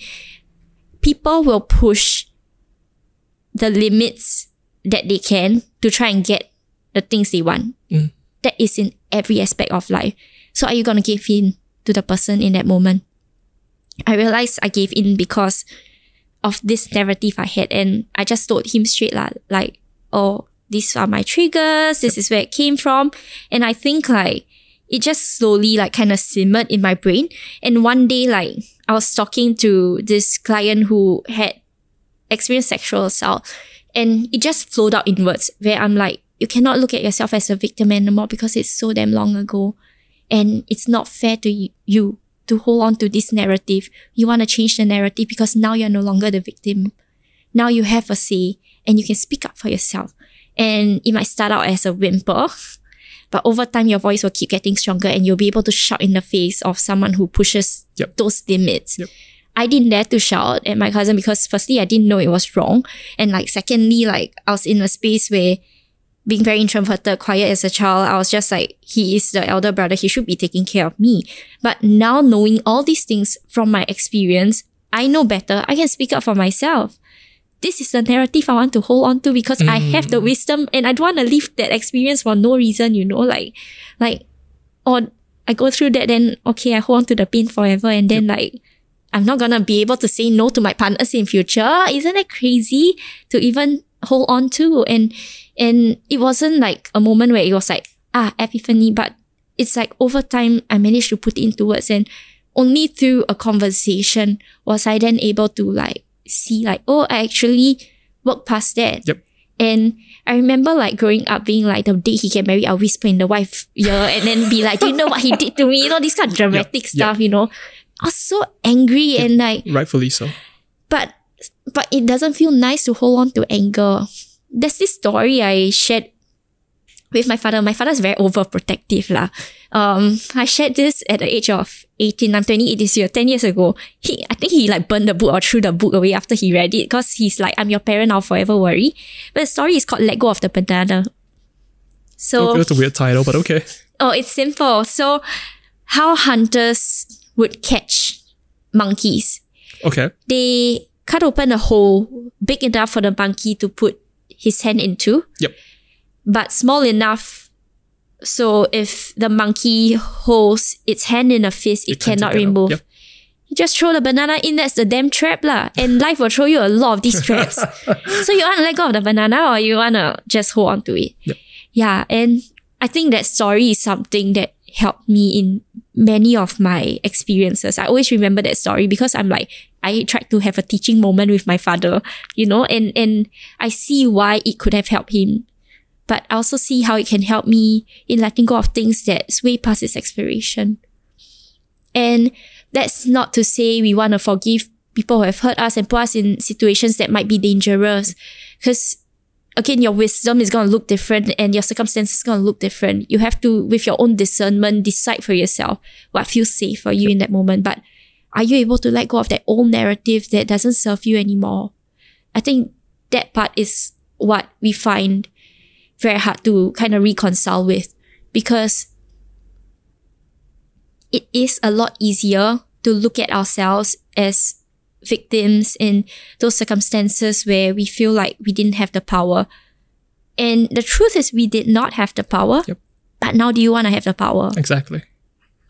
Thank you for sharing the story. And it's interesting to to to to to hear you say that because you're not denying that it didn't happen. Denial is also one uh particular path one might go down when when faced with trauma, but you're not denying, actually you're acknowledging it. But hearing you say that the the general feeling is a lot more empowering of a narrative to actually like carry forward for the next however many years. Yes. And I think like there's this one of my friends shared with me this story of of this lady who was sold into prostitution in I think in India and she got raped so many times and of course she did not want to do sex work but like over time she came up with this tiny organization that ended up helping more women in mm. that space. And she owned the work that she was doing and she was proud of it because she's like good at it you know? And i feel like wow like you hear these kind of stories and you're like it's so crazy and wild to think someone can go through those kind of experiences and still live through it. But mm. like it is freaking possible. And everyone has the capability to shift their mindset and their perception of their reality in the way they wish to start living through with. So all these success stories are there not only to inspire us but to remind us like hey we actually can have full autonomy of our reality. Yep. Yeah. Because the idea that an individual might have a choice in any particular say or matter or have their own agency and be responsible for whatever they're feeling, whatever they want to do. The flip side of that is if you're not having an outwardly successful or you're content with yourself, well, you have to acknowledge the fact that your shitty situation is based on your choices. Yeah. And that is that could potentially be a bitter truth to to to actually acknowledge and to to, to come to terms with. Yeah. It's a tough pill to swallow, but the ego the ego hates it for many different reasons. Mm. But you live with your ego identity, you don't feel happy, then isn't that a way was space to be in. And and the ego isn't the self, right? It's two distinct different things, right? I mean, not. because the idea of you having many different selves, uh, showing up to different roles, I think that some people might not be aware of that. Some people might hear the voice that could be their ego, could be their sense of pride, and people might think, "Oh, that's me. That's Yeah. myself." Yeah. it's easy to live in that space because it's so hard to go through ego depths and depths of our identities. Um, but we actually have to go through it in many aspects in our life. Um, What do you mean by that? Yeah. So being a child Yep. versus being a teenager, being a supposed adult, figuring life out, being being a daughter is going to look different from being a sister, Yep. being a mother to your children in future. You have so many roles to play. You definitely have different identities and, and personalities that you have forged to kind of show up in. You might show up in very similar ways in all these areas, yeah. And and that can be dangerous because you will think like, ah, I know myself very well because I show up in this way. But if you're aware of your stresses and traumas and you acknowledge that you forged this identity because you don't want to feel the pain you used to or the fear Yep. of having no control, if you're able to surrender that fear, you will then rec- recognize like, oh, how this part of your identity, your ego does not serve you. Because it's actually bringing you a lot more issues than you should be living with. Um, it's a tough pill to swallow. Very happy to serve it in a lot of my conversations with the people in my life also. Yep. Um, and but but I think like again it does back down to like hey if you've been doing things in that certain way and you feel like you are at a standstill at this point in your life and you're like how come not progressing because this methodology worked for 20 years Yep. because it's not fucking working already lah. Yep. like get out of there Yep. yeah it's it's just that simple but like it's difficult to embrace acknowledge and and be like yeah actually i put myself in this space for three years longer than i should. I have so many clients who come in and i'm like you're in this space for eight years already. Then they come back they like hey yeah huh and i'm like yeah huh you still have to say yeah huh so now today i'm gonna tell you you want it to continue for another eight years or you're gonna stop it in the next six months? Stop lah. Very tired right? Stop. Yeah.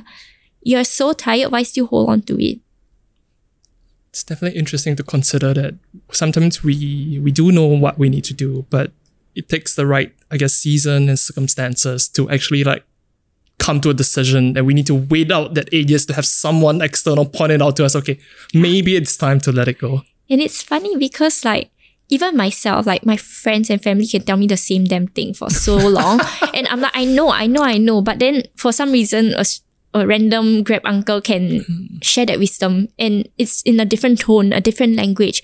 Different words together, yeah, in a different sentence. yeah. words. Yeah. Sometimes the exact same words, just different tone, Mm-hmm. right? And and they they can say it super nonchalantly, like it's just a matter of fact, and it just slaps the right way lah. and then you feel that slap, then you're like, okay lah, I don't really want to be here anymore. yep. So so I think it's that moment that you need, and there's no point holding on to. Oh my god, I stay here for so damn long, and then you start blaming yourself.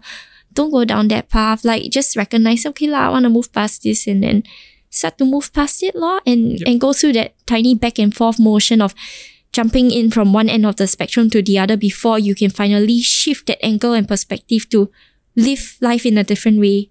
That's all that it is, you know. Life is not meant to be lived in a linear way where it's like through Mm. time. That's why time is a construct.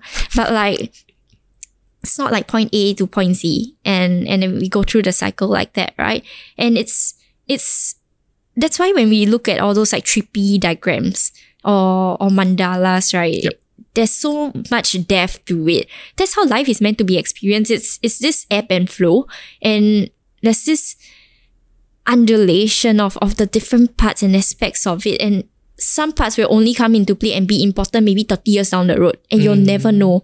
But that's the beauty of life also. And if you're able to see things from this perspective you will not be so like hard up on having things a certain way, holding on to very fixed perspective, you'll be able to shift from one perspective to the other and and to know there's no point in blaming the circumstances or people or situation. It's just okay lah, I was there because maybe I a bit stupid law and mm. I could have done better. And maybe I didn't know I, I I didn't have the power like in that moment, I, I thought I didn't have the power, but now I know I have the power. So shift in perspective, embracing it, acknowledging it, and owning it, then moving past whatever is no longer serving you. That's the journey, ma. And, Yep. and that's the fun part to it also. Yeah. It's interesting to consider the multiple identities you have. Let's say just as a child growing up, a girl, a woman, there is a physical change that people see, but people don't see the the the mental change you have, or even the spiritual change. Everything is unseen. Uh, Yes. There, there could be manifestations like the way you speak, but it's it mostly goes uh, unseen. And I think I had a previous podcast with another guest before, and I think uh, we were talking, talking, and I think we perhaps come to uh, favor or like depend on our eyes too much. Yep. Because whatever we don't see, whatever we can't uh, immediately have that visual feedback, we don't acknowledge. We we think it's uh, something else. We we don't we don't believe in it. But a lot of the things, a lot of the mental, I guess, fortitude and the mental change development, you can't see that. Yeah, you really don't see that unless someone chooses to, to to share it with you. Unless someone, unless you engage them in this thing called language and communication, you will know because Yep. people change physically, fair, Yep. acknowledgeable, but mentally, twenty years, thirty years, hopefully people will change because it is a journey. Yeah, It is. And I think like to I mean there's there's no shame in staying in one certain way, right? For the rest of your life. But like if you know it's not serving you, why hold on to it? And and I think why we hold on to all these tangible aspects is because we are on earth lah. And like this is the 3D experience. lor. so if you want to go and, and think about multiverses and, and parallel universes, right? The magic it's it's true by the way. Like I, I managed to see many of these realities, but like topic for another day. Um Yep. but you are here to live and love and love comes with pain and suffering. unfortunately, it does. it's part of the package, right? It is part of the package. You cannot have all those people love and like love pikula. Like no, no, there's no way. There there has to be the shadow and fear that comes with it. Pain and suffering comes with it. Otherwise, how will you truly appreciate life for what it can offer? Um, yeah, so tangible aspects, ouch, pain, but then love, like something that cannot be seen, right? That's to be felt. You have to truly allow yourself to trust.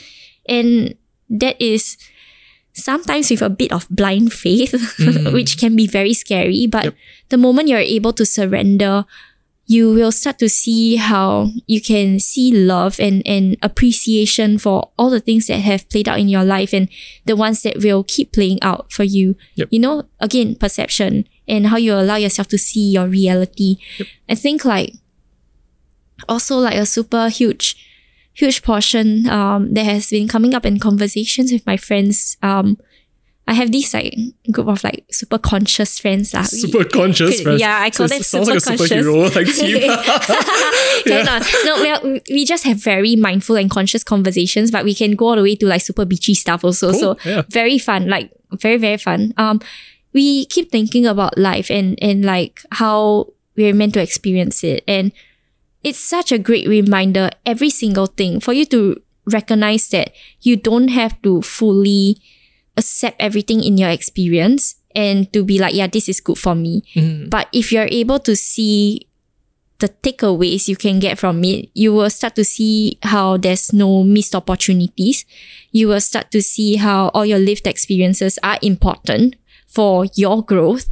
And you'll start to see how every single person in your life is a teacher to you. They are teaching you something. They don't have to verbally say it. It can show up as an angry parent and and a toxic partner, whatever. Like we have all these terms, right? But all these people are teachers to you. Why? To learn to set boundaries, but learn to also push those boundaries and then to learn your own bandwidth and, and what you're comfortable with. But also knowing that all these forged identity, ego, right? Um, they might have served you at that point in time, but might not be necessary in a different circumstances and situation um, that you're starting to inch into. So it's it's this sense of like feeling again and, and all these feelings not tangible. And it is very unfortunate if you have to allow it to come out and manifest in a physical form where you end up getting sick. And you're like, oh my God, I got like cancer right now. Yep. Because I hold back on all these, but you don't actually know. Until like you go to some energy reader, spiritual reader, then you're like, oh, it came from here. Yep. Yeah, you can always trace back um where it comes from. It's just something that you cannot see and you cannot take for granted the fact that your emotions are important. Again, back to all the points we've talked about. Yep.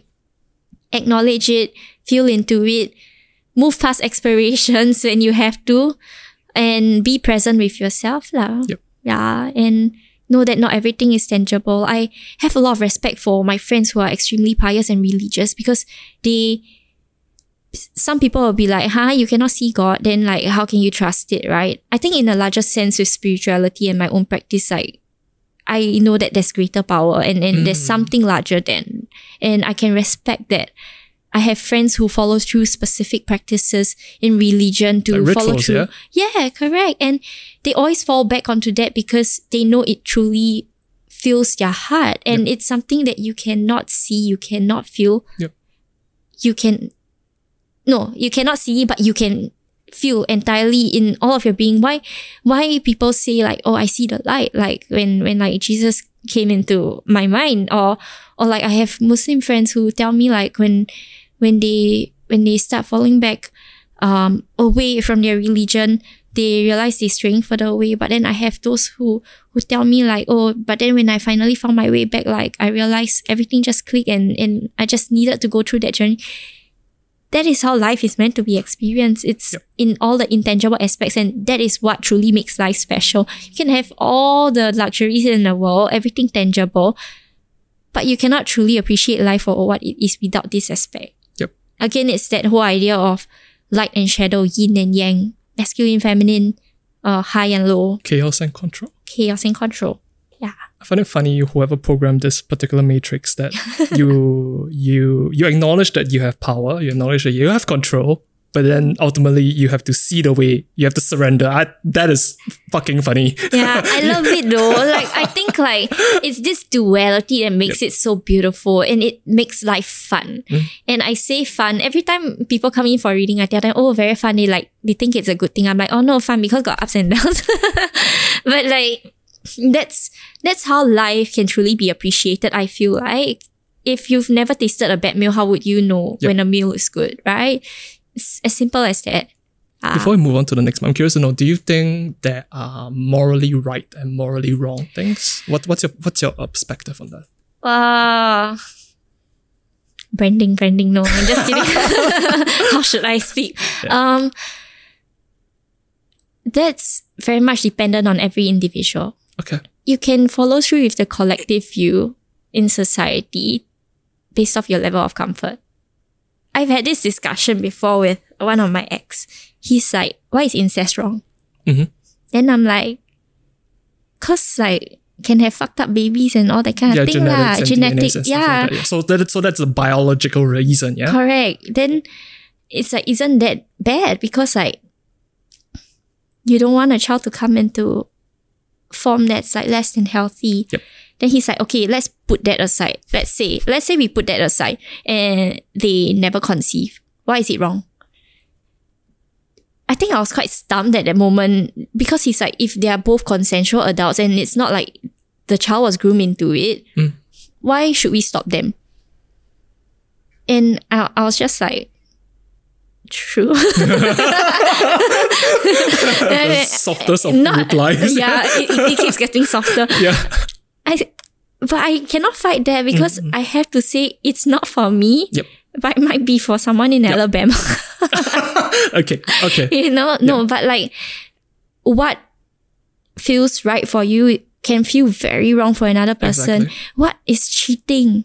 Yep. A lot of people look at this like a super terrible thing. You know, like I have friends who are like, yeah, if my partner cheat on me, right, I know to leave immediately.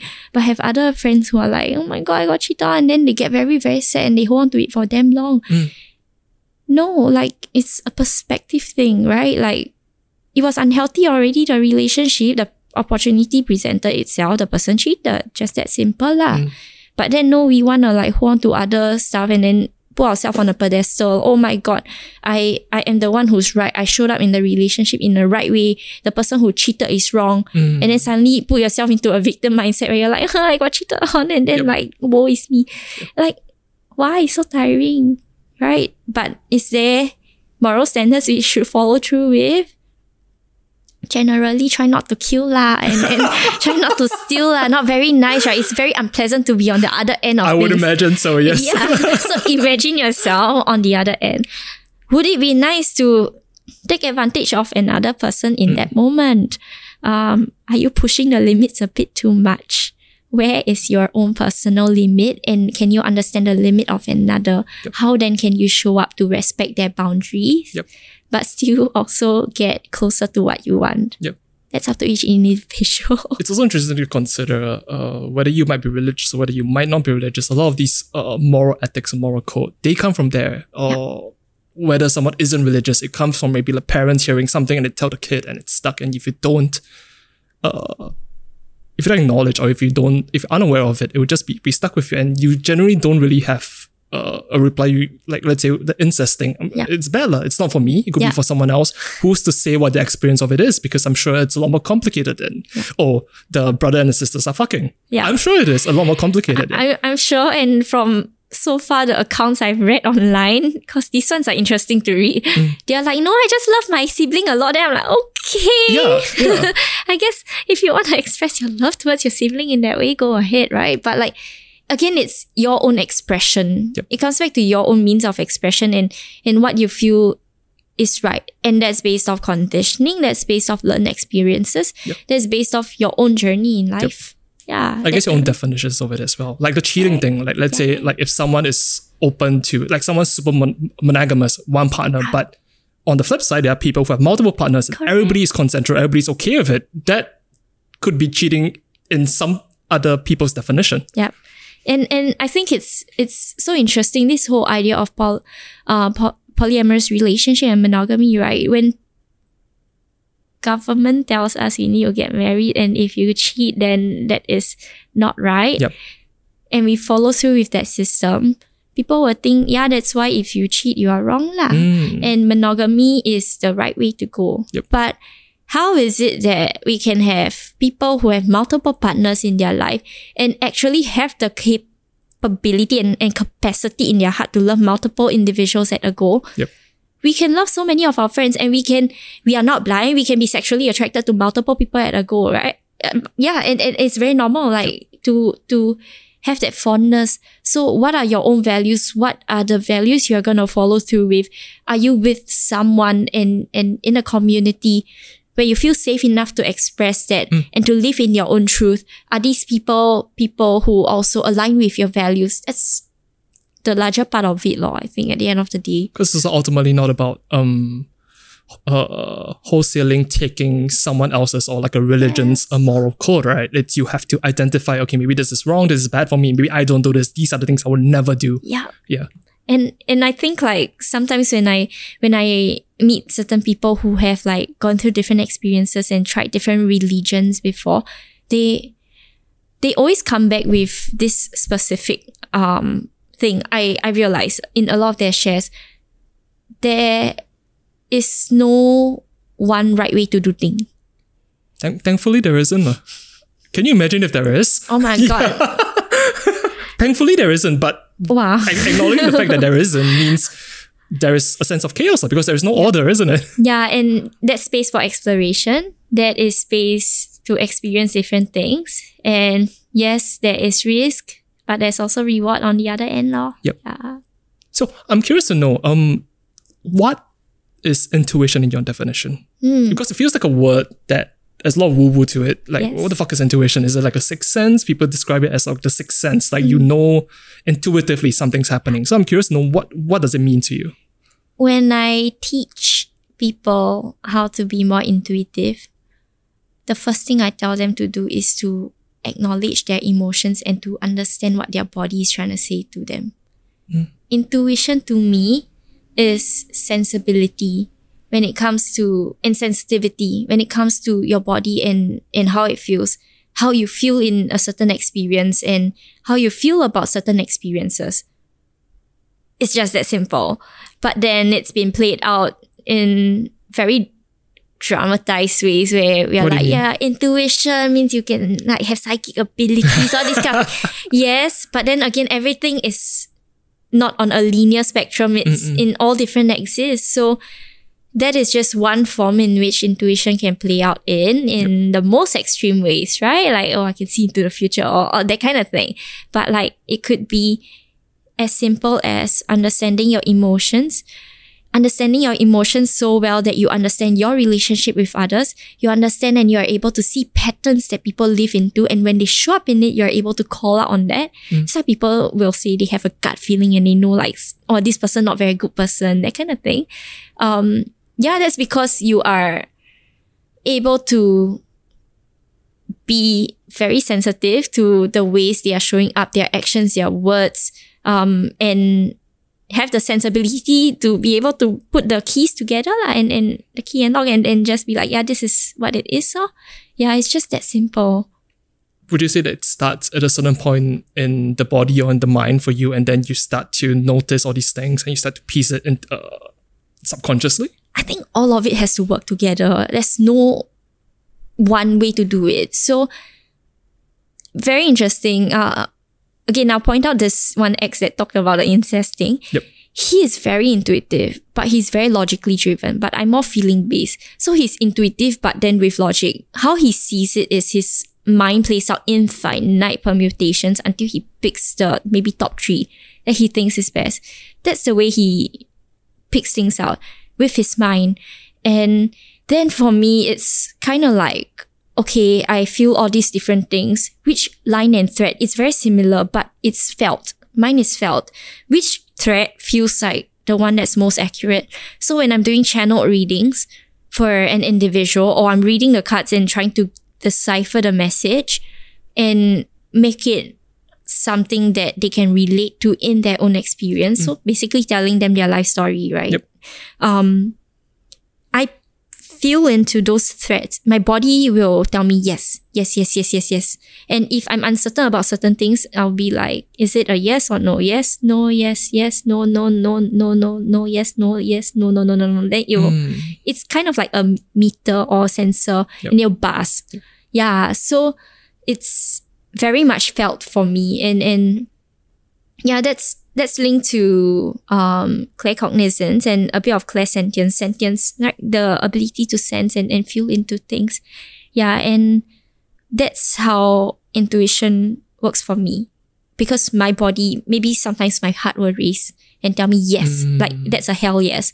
Or um for example, you can sense danger. You're walking at night and then you're like, hey, someone's stalking me right now. It's that kind of thing. It's quite primitive. Mm, mm. Yeah. And and I like to I like to um talk about this thing where we have our mind, our heart, and our gut. And these three parts of ourselves, right, speak very differently. Because you, you you mentioned about the racing heart. Yeah. It could be anxiety as well. Yes, and you need to know what that feels like. Yes. So this Yeah. is another methodology when it comes to understanding yourself. So the mind tends to hold on to structures and Patterns. patterns. Yes. And it decides on what is right or wrong in a Yep, way. yep. Essentially. Yep. Um, with the ego. Yep. the ego is in the mind. Yep. The heart is just a freaking translator for our head and our gut. Our head and gut will be like, yes, no, yes, no, I like this, I don't like this. And then the heart will feel perplexed because it just is trying to process what the gut and the head is trying to say. Mm. How gut instinct, if we look at it in the most primitive sense, without forged morals and identities, right? It knows what it likes. When people say they want to find their soul purpose, they want to find what works for them. The best way to tap into is your gut. But then, of course, we don't want to go all the way where you're super lizard-like and, and, and then and then you're like, yeah, I'm super animal, and then like I'll take advantage of everyone around me. No predator mindset. You don't want to be there. So striking a balance between these three, understanding where it's coming from, um, is very important. We can condition our gut to be more anxious than usual. So like fear based, fear based kind of a space that is powering from. So again, understanding yourself, having that awareness, uh, and and being mindful of which part of your body is speaking. That's very very helpful. Do you think there's a disconnect between, let's say, these three different uh, modalities of, let's say, experiencing the world? Or there might be like a favoring of let's say the mind a lot more than let's say the heart. It's dependent on individuals. Like, I, I, Okay. I feel like, yeah. So it's again back to your upbringing, conditioning, uh, the, the communities you grew up in and the ways that you chose to be from then on. Cause sometimes you might have a certain family structure and it just doesn't serve you, right? So you're just like, yeah, I'm going to be the total opposite. But does that really serve you? Maybe not. So you have to have that awareness. Yeah. Is it about having balance between everything? Yeah, but balance is not 50-50. Yeah. At certain Mm. points in time, it's 10%, 90. Maybe other points, it's like 60-40 or 0 and then 100. So it's going to look different at different points in your life or different circumstances and situations. And I feel like that's why being present in your body is so important.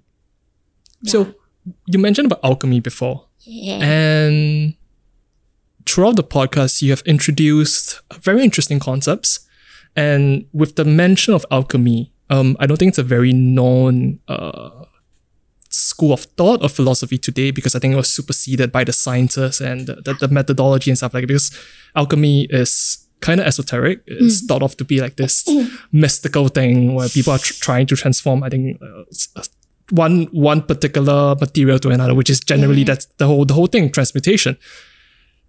I'm curious to know, do you think that why why are these uh, ways of thinking, esoteric ways of thinking, why are they still so um poignant today? Why are they still so like uh, important?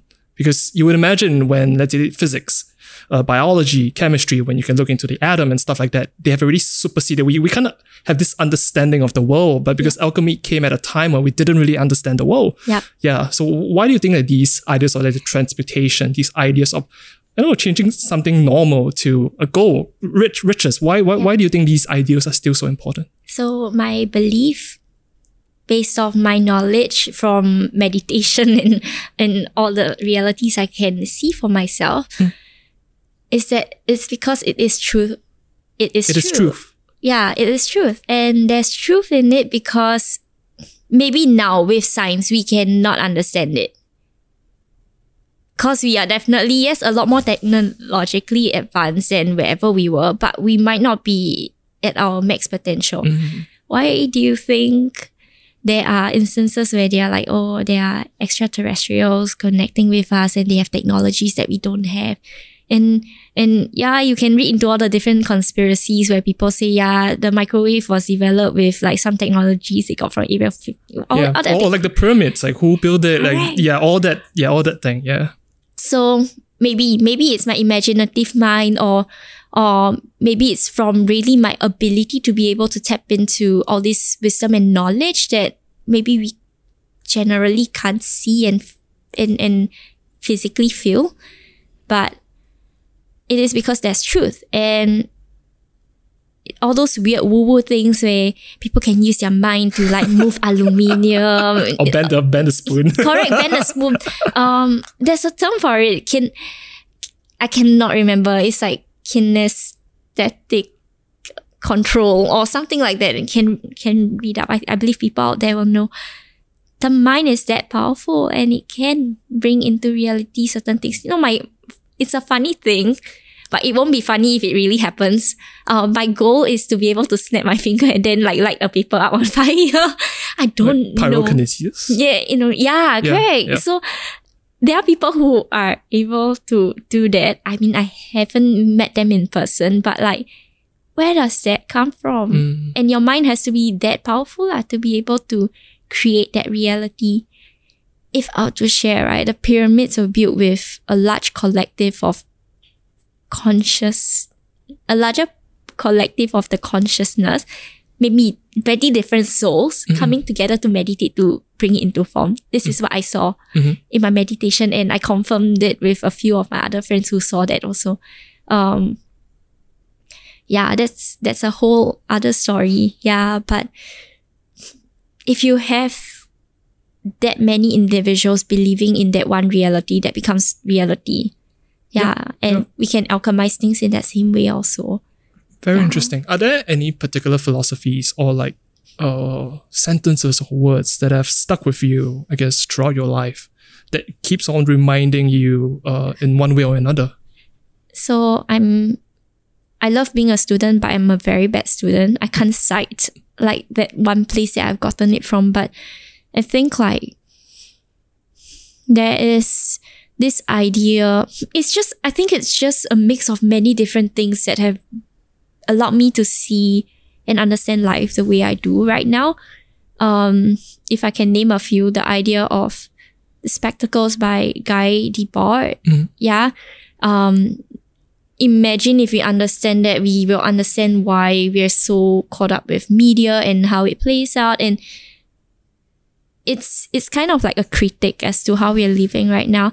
And then there's this whole thing called like body without organs. So how does it look like if you can change the permutations and the flow of the organs in one's system just system as a whole? Mm. That to my that to my understanding was a critic of the systems that exist and how we can reimagine it in a mm. different form and we just being able to see all these different philosophies that forces you to understand things from a different perspective.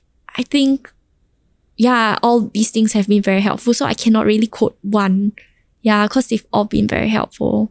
And it's also learning, right? Because when you see things from a different perspective, it sometimes could be difficult to unsee. Yeah. And if it's difficult to unsee, you kind of have to experience and you kind of have to find the truth of that. And maybe it requires you to change something in your own life or something like that.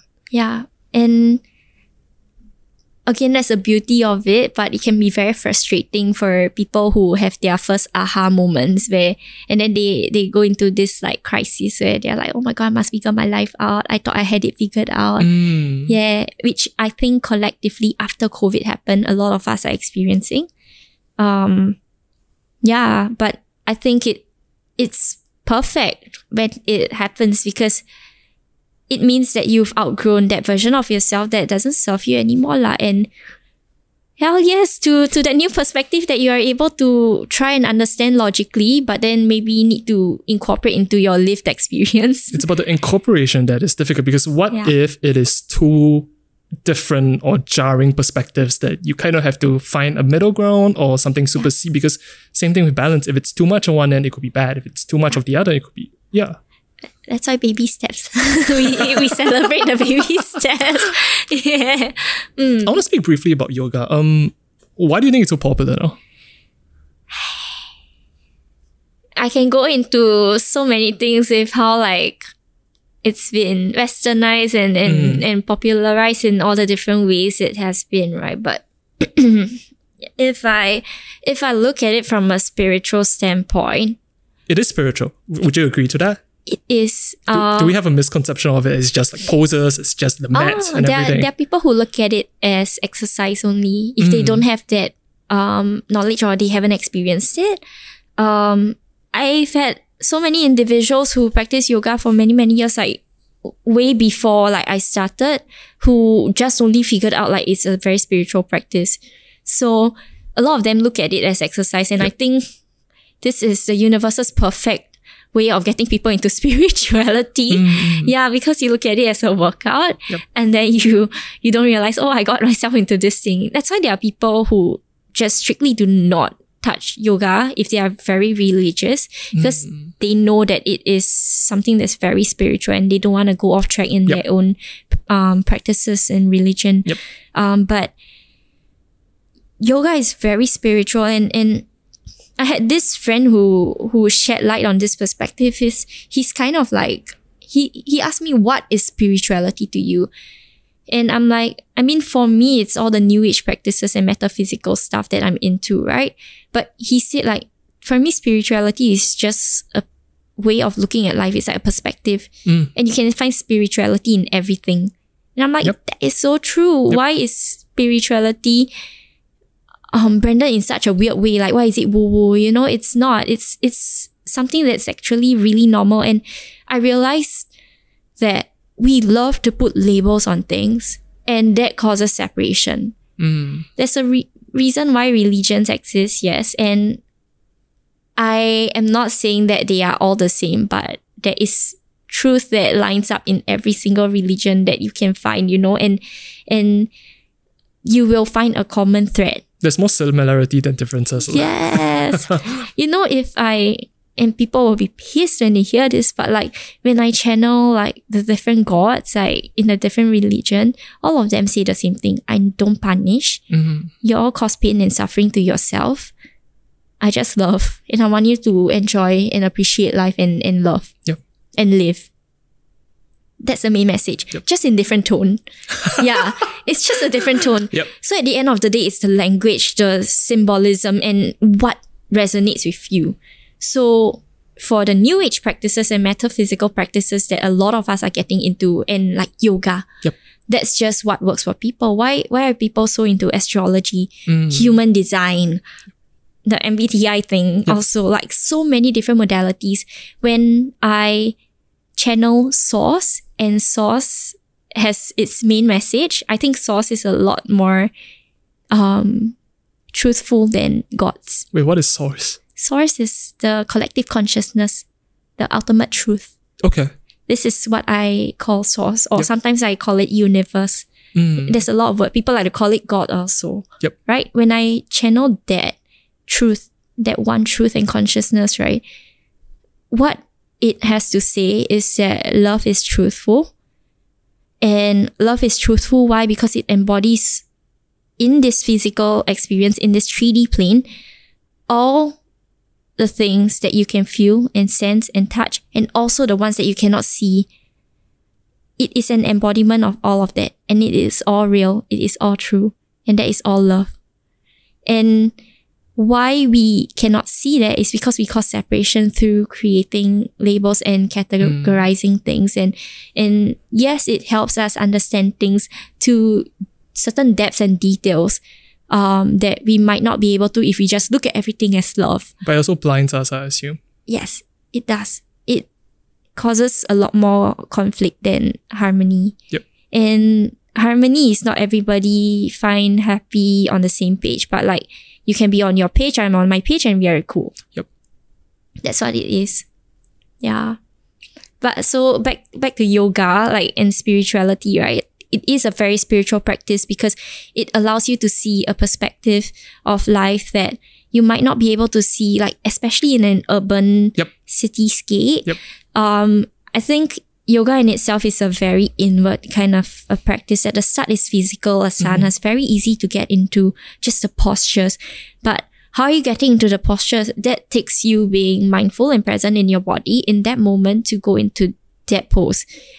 Are you able to go into full expression? No. Then you get frustrated with yourself. You start thinking, I'm not flexible mm-hmm. enough to do yoga. No, if you're not flexible, you're perfect for yoga. Yep. Because then you can train something up. Yeah. But it forces you to see things from many different perspectives. Just like how running can be meditative for many individuals, or Yep. pottery is actually also a very meditative experience. Yep. There's no one way meditation Yep. can look like. Um, besides, yeah, the one where we sit down in yoga and we close our eyes and just sit in silence. It's not just solitude for 30 minutes. You come out like feeling like a fresh pickle. It's like it, it really depends on the individual's brain and how they, they feel towards different things, right? Yeah, and meditation looks different for different people. Mm. And you just need to find the modality and the means of expression that works for you. That's why all these things exist. We create all this categorization and different modalities not for us to separate ourselves from others, but to find that common ground. That is what Source always says. Like, I- I created all these things and uh, allowed all of you to create all of this to try and understand each other better. Yep. And that's why we have human design and then we try and understand. Mm.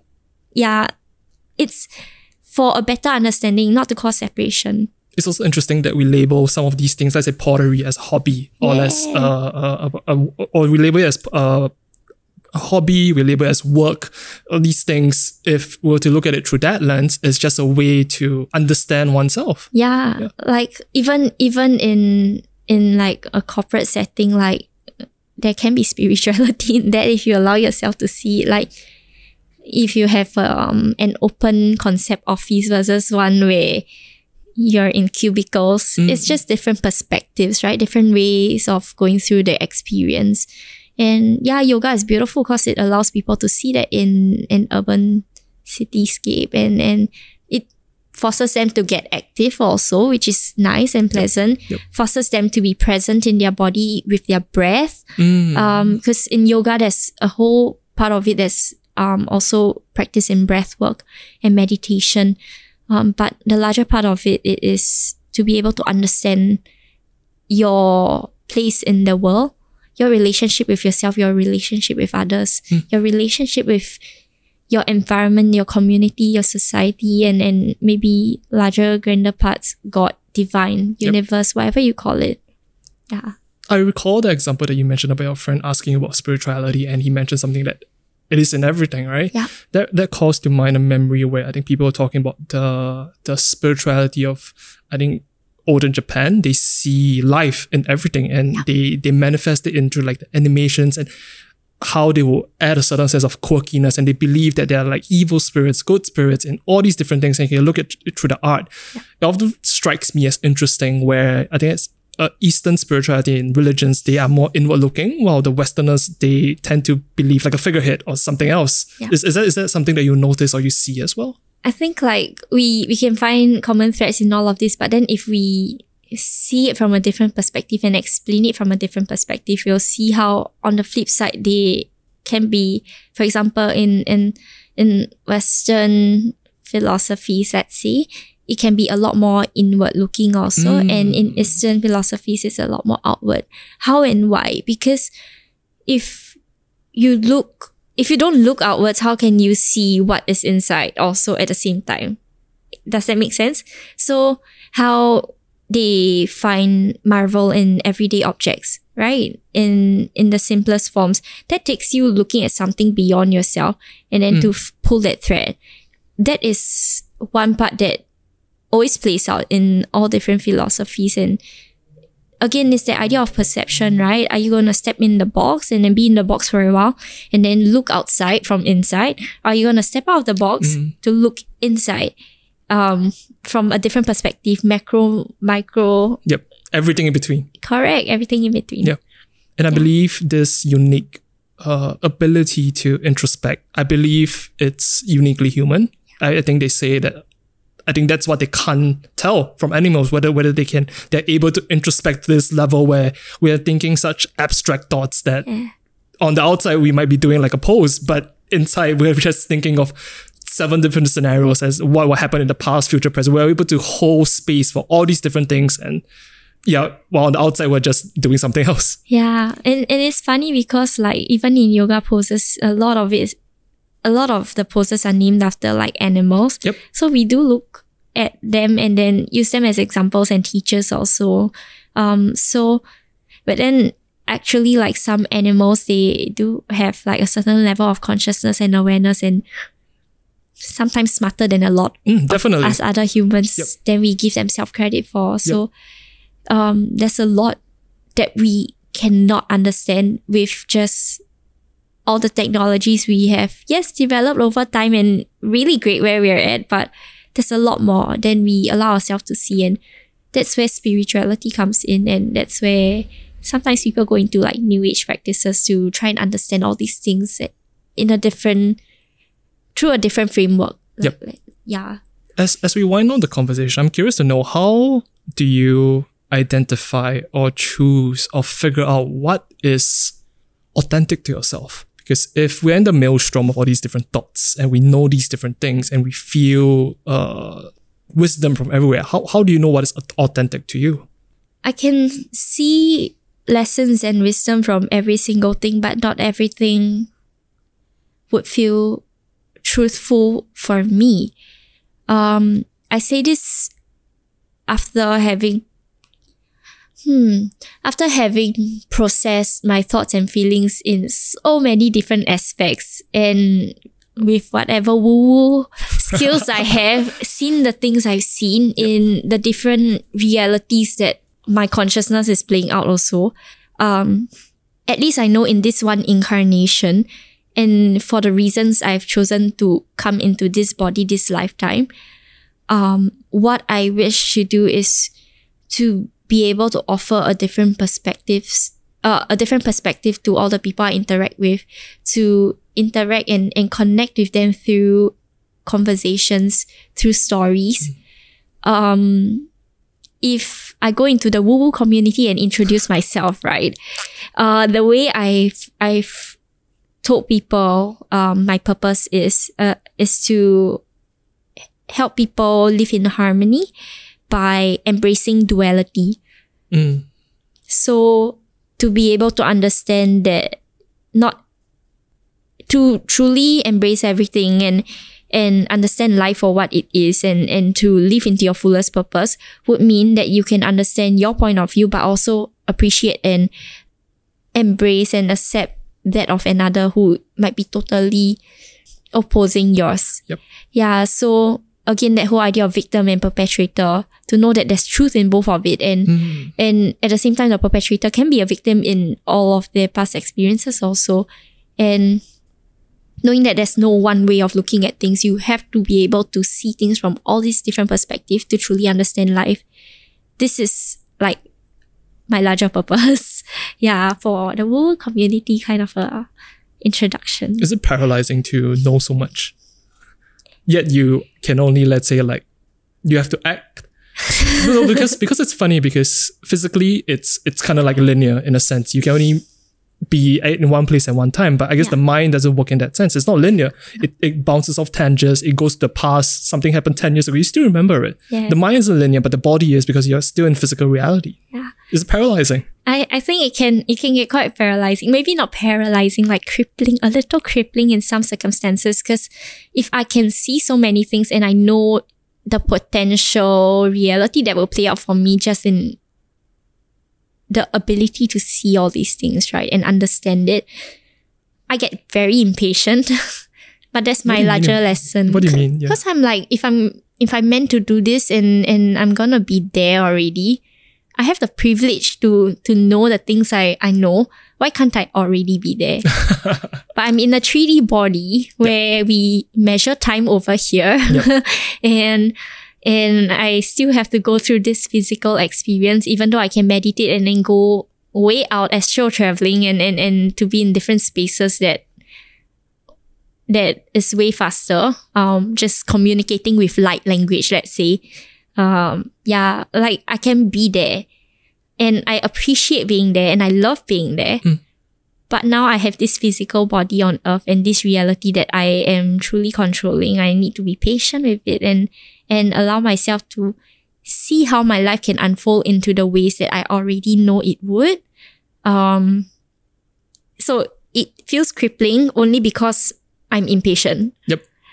Perspective again. It's a very strange lesson to have It for is a- yourself, isn't it? it's so frustrating. I tell you the way, the way I've I've had like, I've had to like reiterate the same wisdom again and again to all my clients who come in. I've managed to manifest like a life so seamless in a way where if I know I'm gonna be tired, right, my client will cancel on me that day and postpone the session, and and then it just works out. Or like.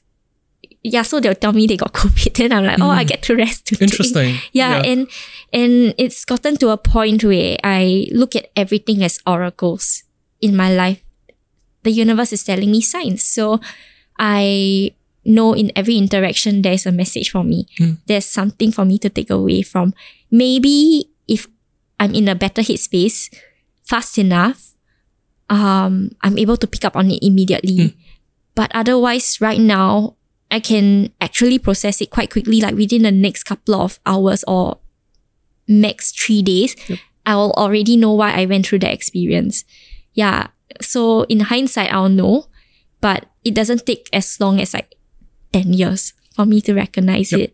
Yeah. And my clients who come in are generally facing very similar circumstances to myself at present. Hmm. And I would have given them the message, but it is the same message for me Interesting. and I'm very aware and, and mindful of not projecting my own circumstances to it.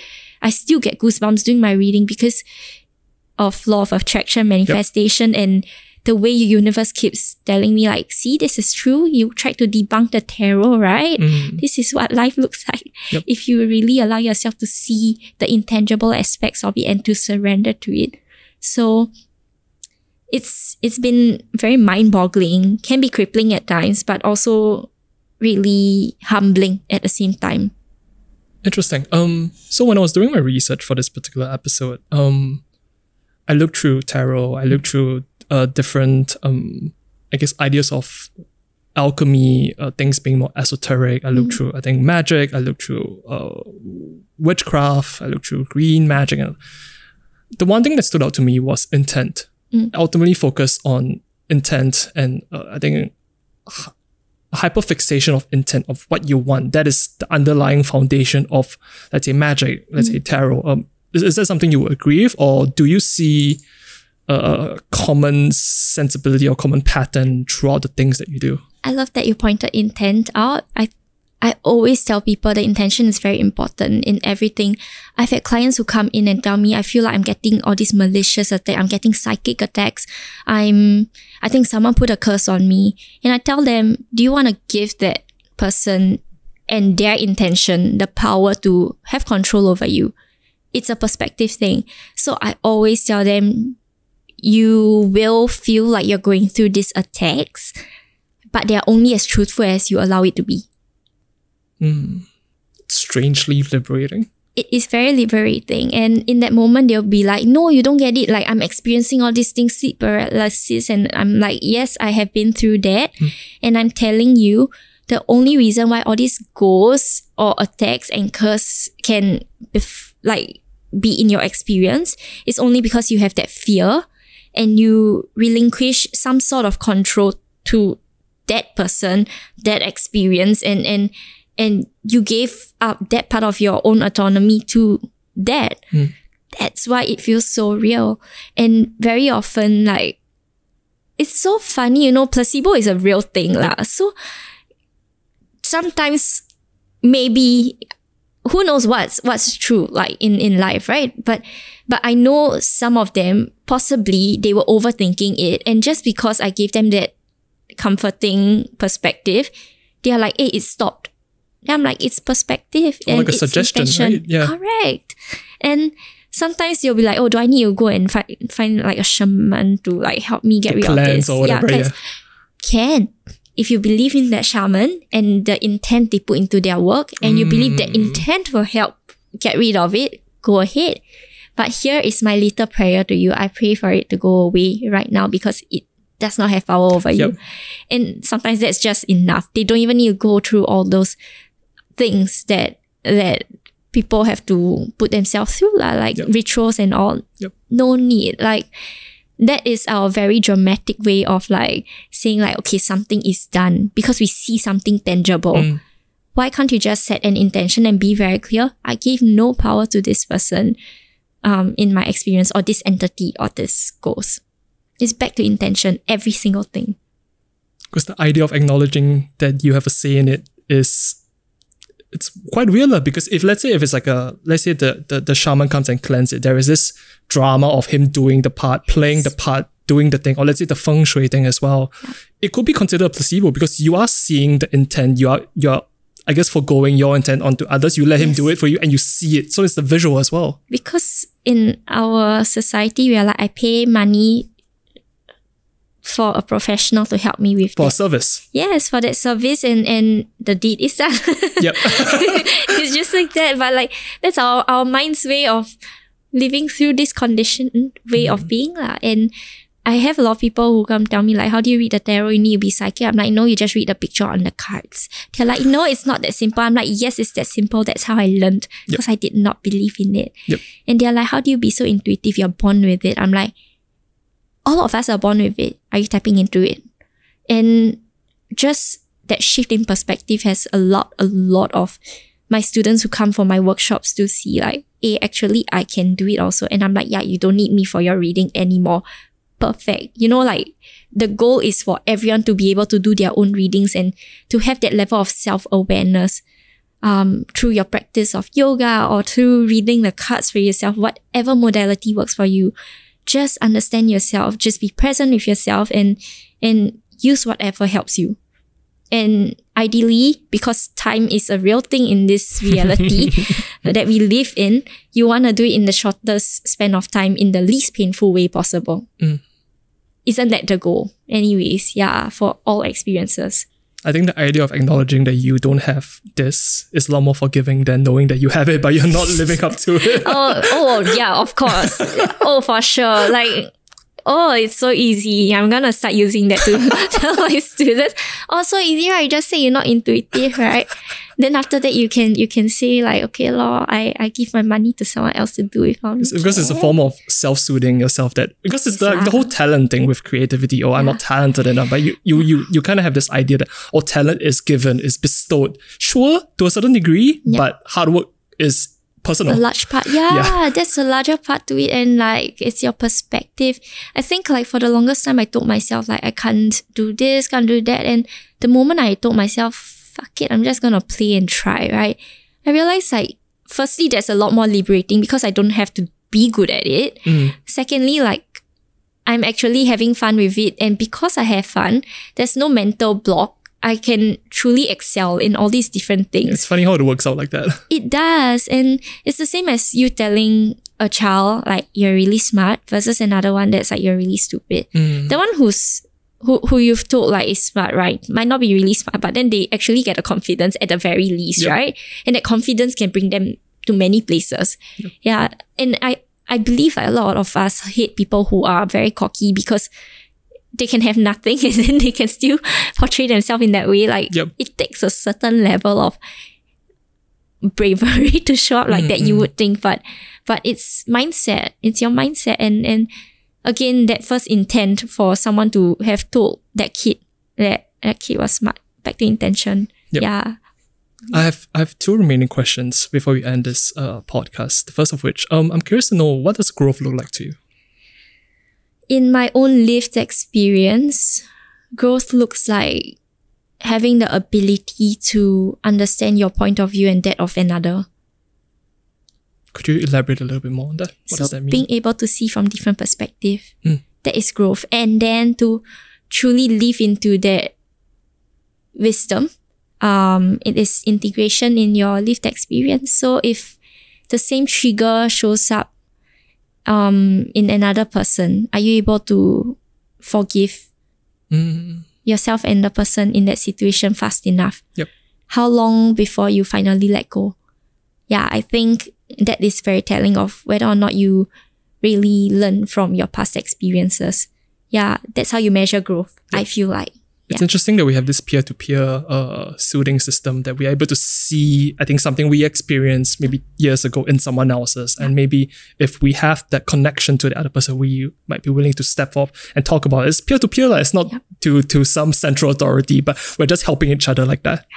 it's that's what it looks like to be human at the end of the day, right? How are you connecting with another individual? How are you able to relate to them without maybe having to live through the same experience? Exactly. uh, maybe you've lived the opposite end and you're able to shed light for for them. Like oh i used to cheat on my partner like for example and and then like this was my experience. And i've i've thankfully not been cheated on. I don't think it's a very pleasant thing to have to go through but like because i've had friends who have been in that situation and and then i've had friends who also been cheated on like i get to hear both sides of things and i'm like i i don't want to live through this glad to have heard your stories.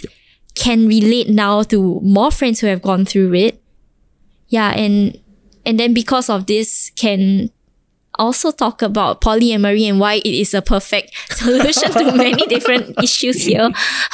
but but yeah, it's the ability to connect and relate and empathize Mm. um, with another. Yeah, I think that's what it is in how you measure growth and and yeah, it's the connection portion. So my last question for you is, um, what does success look like to you right now? What a great question to have today. Remind myself, what does success look like to me? Acknowledging all that I've um managed to been have gone through and, and, and have been through. Um all the milestones I've I've managed to hit. Um the ability to manifest cancellations um, without even having to sit down and then journal it down and, and be like, yeah, I manifest. It's it's just like that full on surrendering and trust. So success looks like to me being able to surrender but still feel like I'm in control of my life. It's quite paradoxical, isn't it? It is, but yeah, Lord, that's why my life purpose is to like shed light on all these areas. Yeah, and and and to share share this this message that is so simple um to vocalize but so hard to appreciate in experience. Mm. Yeah. Before we end, is there anything else you would like to talk about? Mm. No, I, but I love the name of the podcast for many different reasons. I think it's really it's really cute. Um, yeah, and and I hope for people to be able to find peace in all the noise that they are and, and chaos that they are living through and with. And I think there's a lot of value in being able to acknowledge um, one's experience through the lived emotions and even the ones that you've actively tried to block out. Maybe try take a moment to to read up on mindfulness or or get back into a certain practice that you know used to help yourself. The practices that have helped you doesn't help you anymore. Be okay with changing trajectory and trying new things. There's expiration date to everything, but you can always go back to it when when and if you have to. There's no one way to do things. Yeah.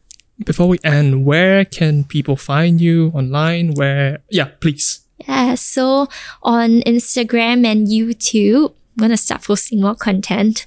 Um, transmission wellness. Um, and otherwise on my website, transmissionwellness.net. Yeah, that's where they can find me. Uh, not gonna share my personal page. If they find it, they find it. Yep. But yeah, I, I- I hope to be able to connect with more individuals and and and if it's aligned, we'll we'll be able to work on their traumas, their healing, and if there's space for collaboration, also very happy to work with different people and in different industries for different projects. Yeah. Before we end, I'm curious to know when you were young, do you imagine yourself to be in this position right now? No lah, I always thought all these things very weird and, and creepy, you know. Like I would watch those shows and I'll get creeped out. Yep. Like yeah, I, I thought like oh, okay, quite interesting, magical. Like but Mm-mm. I was super dubious and, and suspicious about all these things.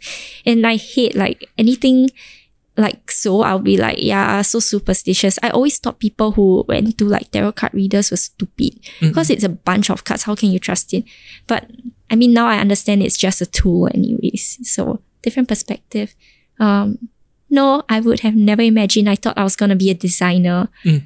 but I guess I'm a creative in in this way, and this is my modality and my medium, and I design experiences now. I guess. I was wondering what you were gonna say. I, de- I design experiences in in this kind of um truthful and, and sincere, vulnerable, intimate communications. Yeah. Thank you. Um, thank you for your time. This has been a fantastic and engaging episode. Thank you. Yeah, you're most welcome. Thank you for having me here. Thank you. Thanks for listening. We hope you enjoyed the episode and feel inspired. If you enjoyed what you heard thus far, do give us a follow on Instagram. And don't forget to share and subscribe. Stay tuned for the next episode.